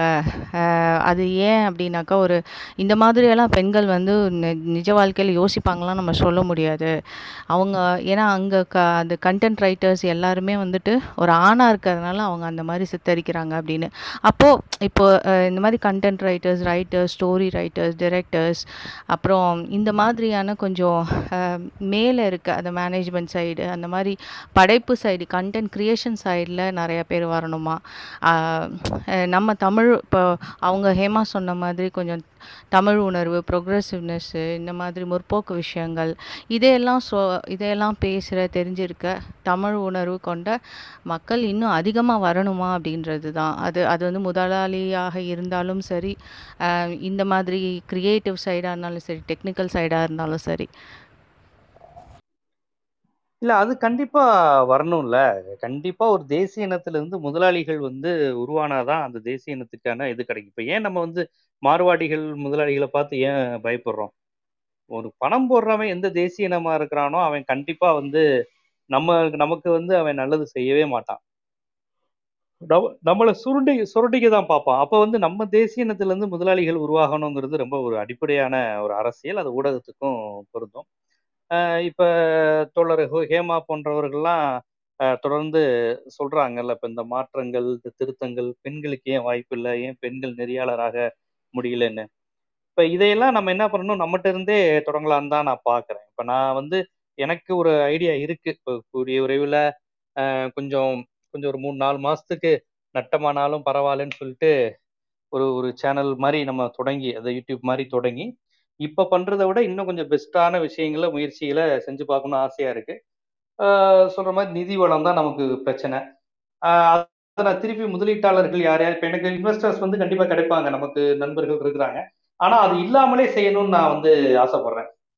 ஏன்னா நம்ம கொஞ்சம் சில முயற்சிகளை செஞ்சு பார்க்கும்போது அது செய்ய வேணாம் அப்படின்னு பார்க்குறேன். இப்போ நம்ம எவ்வளோ நல்ல விஷயங்கள், மாற்றத்துக்கான விஷயங்களை நம்ம லிபர்ட்டிலேயே நான் செஞ்சுருக்கேன். இதை தவிர்த்தும் இப்போ தோழர் ஹேமா அவங்க சொன்னாங்கல்ல, ஏன் நீங்க பெண்களுக்கான முக்கியத்துவம்லாம் ஊடகங்கள் இல்லைன்னு, அது எல்லாத்தையும் நம்ம வாய்ப்பு தரக்கூடிய தளமா நானே தொடங்கலான்னு தான் இருக்கிறேன். பார்ப்போம், நம்ம அது கண்டிப்பா இதே மாதிரி அதுவும் சக்சஸ் ஆகும்னு நினைக்கிறேன். அப்படி சக்சஸ் ஆகும்போது மேலும் மேலும் அது பணத்தை பெருக்கணும்னு நினைக்காம ஒரு குறிப்பிட்ட லெவலுக்கு, இப்போ வேற லிபர்ட்டி இப்போ சக்சஸ்ஃபுல்லா தான் இருக்கு. ஆனா இப்போ அது முழுமையா என்னுடைய நிதி வளத்துல இருக்கும் பட்சத்துல நான் இனிமே சக்சஸை பத்தி யோசிக்காம முழுக்க பெண்களுக்கு வாய்ப்பு தருவோம், வியூஸ் வரலைனாலும் பரவாயில்ல, நம்ம அதை உருவாக்குவோங்கிற முயற்சியில் என்னால் ஈடுபட முடியும். ஆனால் அப்படி ஒரு முயற்சியை நான் தனியாக ஒரு கம்பெனி ஆரம்பித்து செய்யும்போது இன்னும் கொஞ்சம் கேள்வி கேட்க ஆள் இல்லாமல் நான் நல்லா செய்யலாம். புரியுதுங்களா? மற்ற நேரத்தில் என்னதான் இருந்தாலும் நம்ம கொஞ்சம் கமர்ஷியலாக போய் ஆகணும். இப்போ நம்மளே இது இப்போ அவங்க கேட்ட கேள்விக்கு அதான் பதில். ஏன் தமிழ் முதலாளிகள் உருவாகணும், ஏன் அந்த உணர்வுள்ளவர்களும் முதலாளிகள் ஆகணும்னா அதுதான் முக்கியம். அதனால கண்டிப்பா அந்த ஒரு முயற்சியும் இருக்கு. அது பலரும் அந்த முயற்சியை நோக்கி நகருங்க. அதுக்கு கொஞ்சம் பொருளாதாரமும் நம்ம தமிழர்களுக்கு தேவையா இருக்கு. அந்த மாதிரி முயற்சி வரும்போது நம்ம எல்லாம் சேர்ந்து அதை யார் செஞ்சாலும், நான் செஞ்சாலும் சரி, இன்னொரு தமிழர் செஞ்சாலும் சரி, அதுக்கு நம்ம எல்லா ஒத்துழைப்பையும் தந்து அதை நம்ம இது பண்ணணும். கண்டிப்பா அப்படி ஒரு காலம் வரும்னு தான் பாக்குறேன். ஏன்னா அதுக்கான காலம் நெருங்கிருச்சு. ஏன்னா இப்ப ஹேமா போன்றவர்கள் கேள்வி கேட்கறாங்கல்ல, அதுவே ஒரு நல்ல வளர்ச்சி தான். இன்னைக்கு இந்த மாதிரி கேள்விகள் 20 ஆண்டுகளுக்கு முன்னாடி எந்த பெண்ணும் கேட்கலையில, இந்த மாதிரி கோணத்துல கேட்கலையில, எங்களுக்கு ஏன் அந்த வாய்ப்பு தரல, இந்த வாய்ப்பு தரலன்னு கேட்கலையில. நல்ல இடத்துல எனக்கு ஒரு கல்யாணம் நடக்கும்னு தானே பெண்கள் கேட்டாங்க, அப்படித்தானே சினிமாக்கள் இருந்தது. பெண்களுக்கு என்று தனி லட்சியமோ கனவோ இல்லையே. நல்ல கணவன் வேணும், குடிக்காத கணவன் வேணும், நம்மளை அம்மா அப்பா வீட்டுக்கு அடிக்கடி அனுப்புற கணவன் வேணும். இப்படியான கனவுகளோட பேசுனது போக இப்ப தோழர் ஹேமா போன்றவங்க எல்லாம் இப்ப கேக்குறாங்களா, ஏன் சார் நாங்க, ஏன் சார் ஊடகத்துறையில் வரக்கூடாது, ஏன் சார் நீங்க நெறியாளர் பண்ணும்போது நான் பண்ணக்கூடாதா, இந்த டோன் இருக்குல்ல, இதுவே நல்ல ஆரோக்கியம் தான். கண்டிப்பா நான் முழுமையா அடுத்து ஒரு கம்பெனி, ஸ்கூல் ஆஃப் ஜேர்னலிசம்ங்கிற ஒரு ஐடியா இருக்கு. அப்படி தொடங்கும் போது நம்மளுடைய பல போதாமைகளுக்கு நம்ம என்ன சொல்றது, போதாமைகளை சரி செய்யும் விதமா அது அமையும்.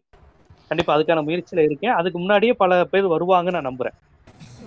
இல்லை, ரொம்ப தேங்க்யூ சார். ஆனால் எனக்கு என்ன ஸ்பெசிஃபிக்லாம் என்ன கேட்கணும்னா, இப்போ இது ஒரு இளைஞர்கள் வரும்போது, அப்படின்னு வரும்போது, அது ஒரு லூக்ரேட்டிவ் சாய்ஸாக அவங்க நினைக்கிறதுக்கு நம்ம என்ன பண்ணலாம்? ஏன்னா இது ரொம்ப தீவிர இன்ட்ரெஸ்ட் இருக்கவங்க அப்படிதான் வராங்க. ஆனால் நிறைய டேலண்ட் இருக்கவங்களே கூட இந்த துறையை சூஸ் பண்ணாமல் துறைக்கு வேணா வேற துறை பெருங்க, அந்த மாதிரி போனால் நமக்கு ஒரு ஜாப் செக்யூரிட்டி இருக்கும் அப்படின்றது அவங்க போறாங்க. அப்போ இது அந்த மாதிரி டேலண்ட் இருக்கவங்களுக்கு மீடியாவுக்கு தான் அவங்களுக்கு ஒரு நல்ல ஒரு இது கிடைக்கும். அவங்க வாழ்வாதாரத்துக்கும் பிரச்சனை இருக்காது. அவங்களுடைய கருத்துக்களை, அவங்க எந்த ஐடியா இருந்தாலும் அதையும் அவங்க சரியா பண்றதுக்கு அவங்களுக்கு ஒரு சுதமோ ஒரு என்கரேஜ்மெண்ட்டும் இருக்கும் அப்படின்னு அவங்களுக்கு நம்பி இல்ல நம்பிக்கை நம்மளுடைய வெற்றி தான் இப்போதைய அவங்களுக்கு நம்பிக்கை. நம்மள மாதிரி பேசுறவங்க இப்ப வெற்றி அடைகிறாங்கல்ல, இப்ப வேற ஒன்றும் இல்ல. டிவியை தவிர்த்து ஒரு ஒரு திறமையுள்ளவர்கள் தனியா மீடியா நடத்த முடியுமான்னு கேட்டா இன்னைக்கு நான் என் தலைமையில ஒரு மீடியா நடக்குது. அசீஃப் அவர்கள் அவரே ஃபண்ட் பண்ணி மக்கள்கிட்ட பணம் வாங்கி ஒரு நிறுவனத்தை நடத்துறாரு. இதுவே இன்னைக்கு நம்பிக்கை தானே. 8 மாசத்துக்கு முன்னாடி இப்படி யாராவது யோசித்து பார்த்தாங்களா? மீடியா ஃபீல்ட்ல சேனல்னாலே இந்த சேனல்ல வாய்ப்பு தரணும், அந்த சேனல்ல வாய்ப்பு தரணும் தானே யோசித்தாங்க. இப்ப ஜீவாவையும் அசீஃபையும் பார்த்த உடனே எல்லாரும் ஓ தனியாவே பண்ணிடலாம் போலங்கிற நம்பிக்கை வருதுல. நான் பல பேர்கிட்ட சொன்னேன், டே எல்லாரும் இப்படி பண்ணாதீங்கடா, என்ன எனக்கு இருக்கிற அனுபவம் இது, எல்லாருக்கும் இருக்குமா தெரியாது, நீங்க பாட்டுக்காக கையை சுட்டுக்காதீங்க, நல்லா அனுபவத்தோட வாங்க, விஷயங்களோட வாங்க, இல்லைன்னா யாராவது இன்வெஸ்ட் பண்ற மாதிரி வாங்க, இந்த மாதிரிலாம் நான் அட்வைஸ் பண்றேன். பலருக்கு இது ஒரு நம்பிக்கையை ஏற்படுத்தி இருக்குல்ல, இதுவே நல்ல விஷயம்தான். நன்றி சார். விக்னேஷ் நீங்க சொல்லுங்க. ஓகே ஓகே, ஜீவா அண்ணனுக்கும் மயில் அண்ணனுக்கும் ரொம்ப நன்றி. ரொம்ப நேரம் வந்து பேச வச்சிட்டோம், 11 மணி மேலே ஆயிடுச்சு. ஒரு மன்னிச்சிருங்க. ஆனால் நிறைய ஆடியன்ஸ் கேட்டாங்க, கிட்டத்தட்ட ஒரு நமக்கு இது வரையும் முன்ன வந்து ஆடியன்ஸோடு இன்றைக்கி நிறைய பேர் வந்தாங்க. ரொம்ப நன்றி ஜீவா அண்ணனுக்கும் மயில் அண்ணனுக்கும், இணைந்து இந்த அனைவருக்கும் நன்றி. தொடர்ந்து இணைந்திருங்க. நன்றி, வணக்கம். தேங்க்ஸ்ண்ணா. மகிழ்ண்ணா தேங்க்ஸ்ண்ணா, ஜீவாண்ணா தேங்க்ஸ்ண்ணா. நன்றி ஜீவா சார், மகிழ்ண்ணா நன்றி. ஓ நீங்கள் இருந்தீங்களா பாஸ்? ஓ பேசிக்கிட்டு இருக்கீங்க, நான் கேட்டுட்டு இருக்கேன். சரி ஓகே, நீங்கள் கனெக்ஷனில் இல்லைன்னு நினச்சேன். தேங்க்யூண்ணா, தேங்க்யூ ஜீவாண்ணா, தேங்க்யூ.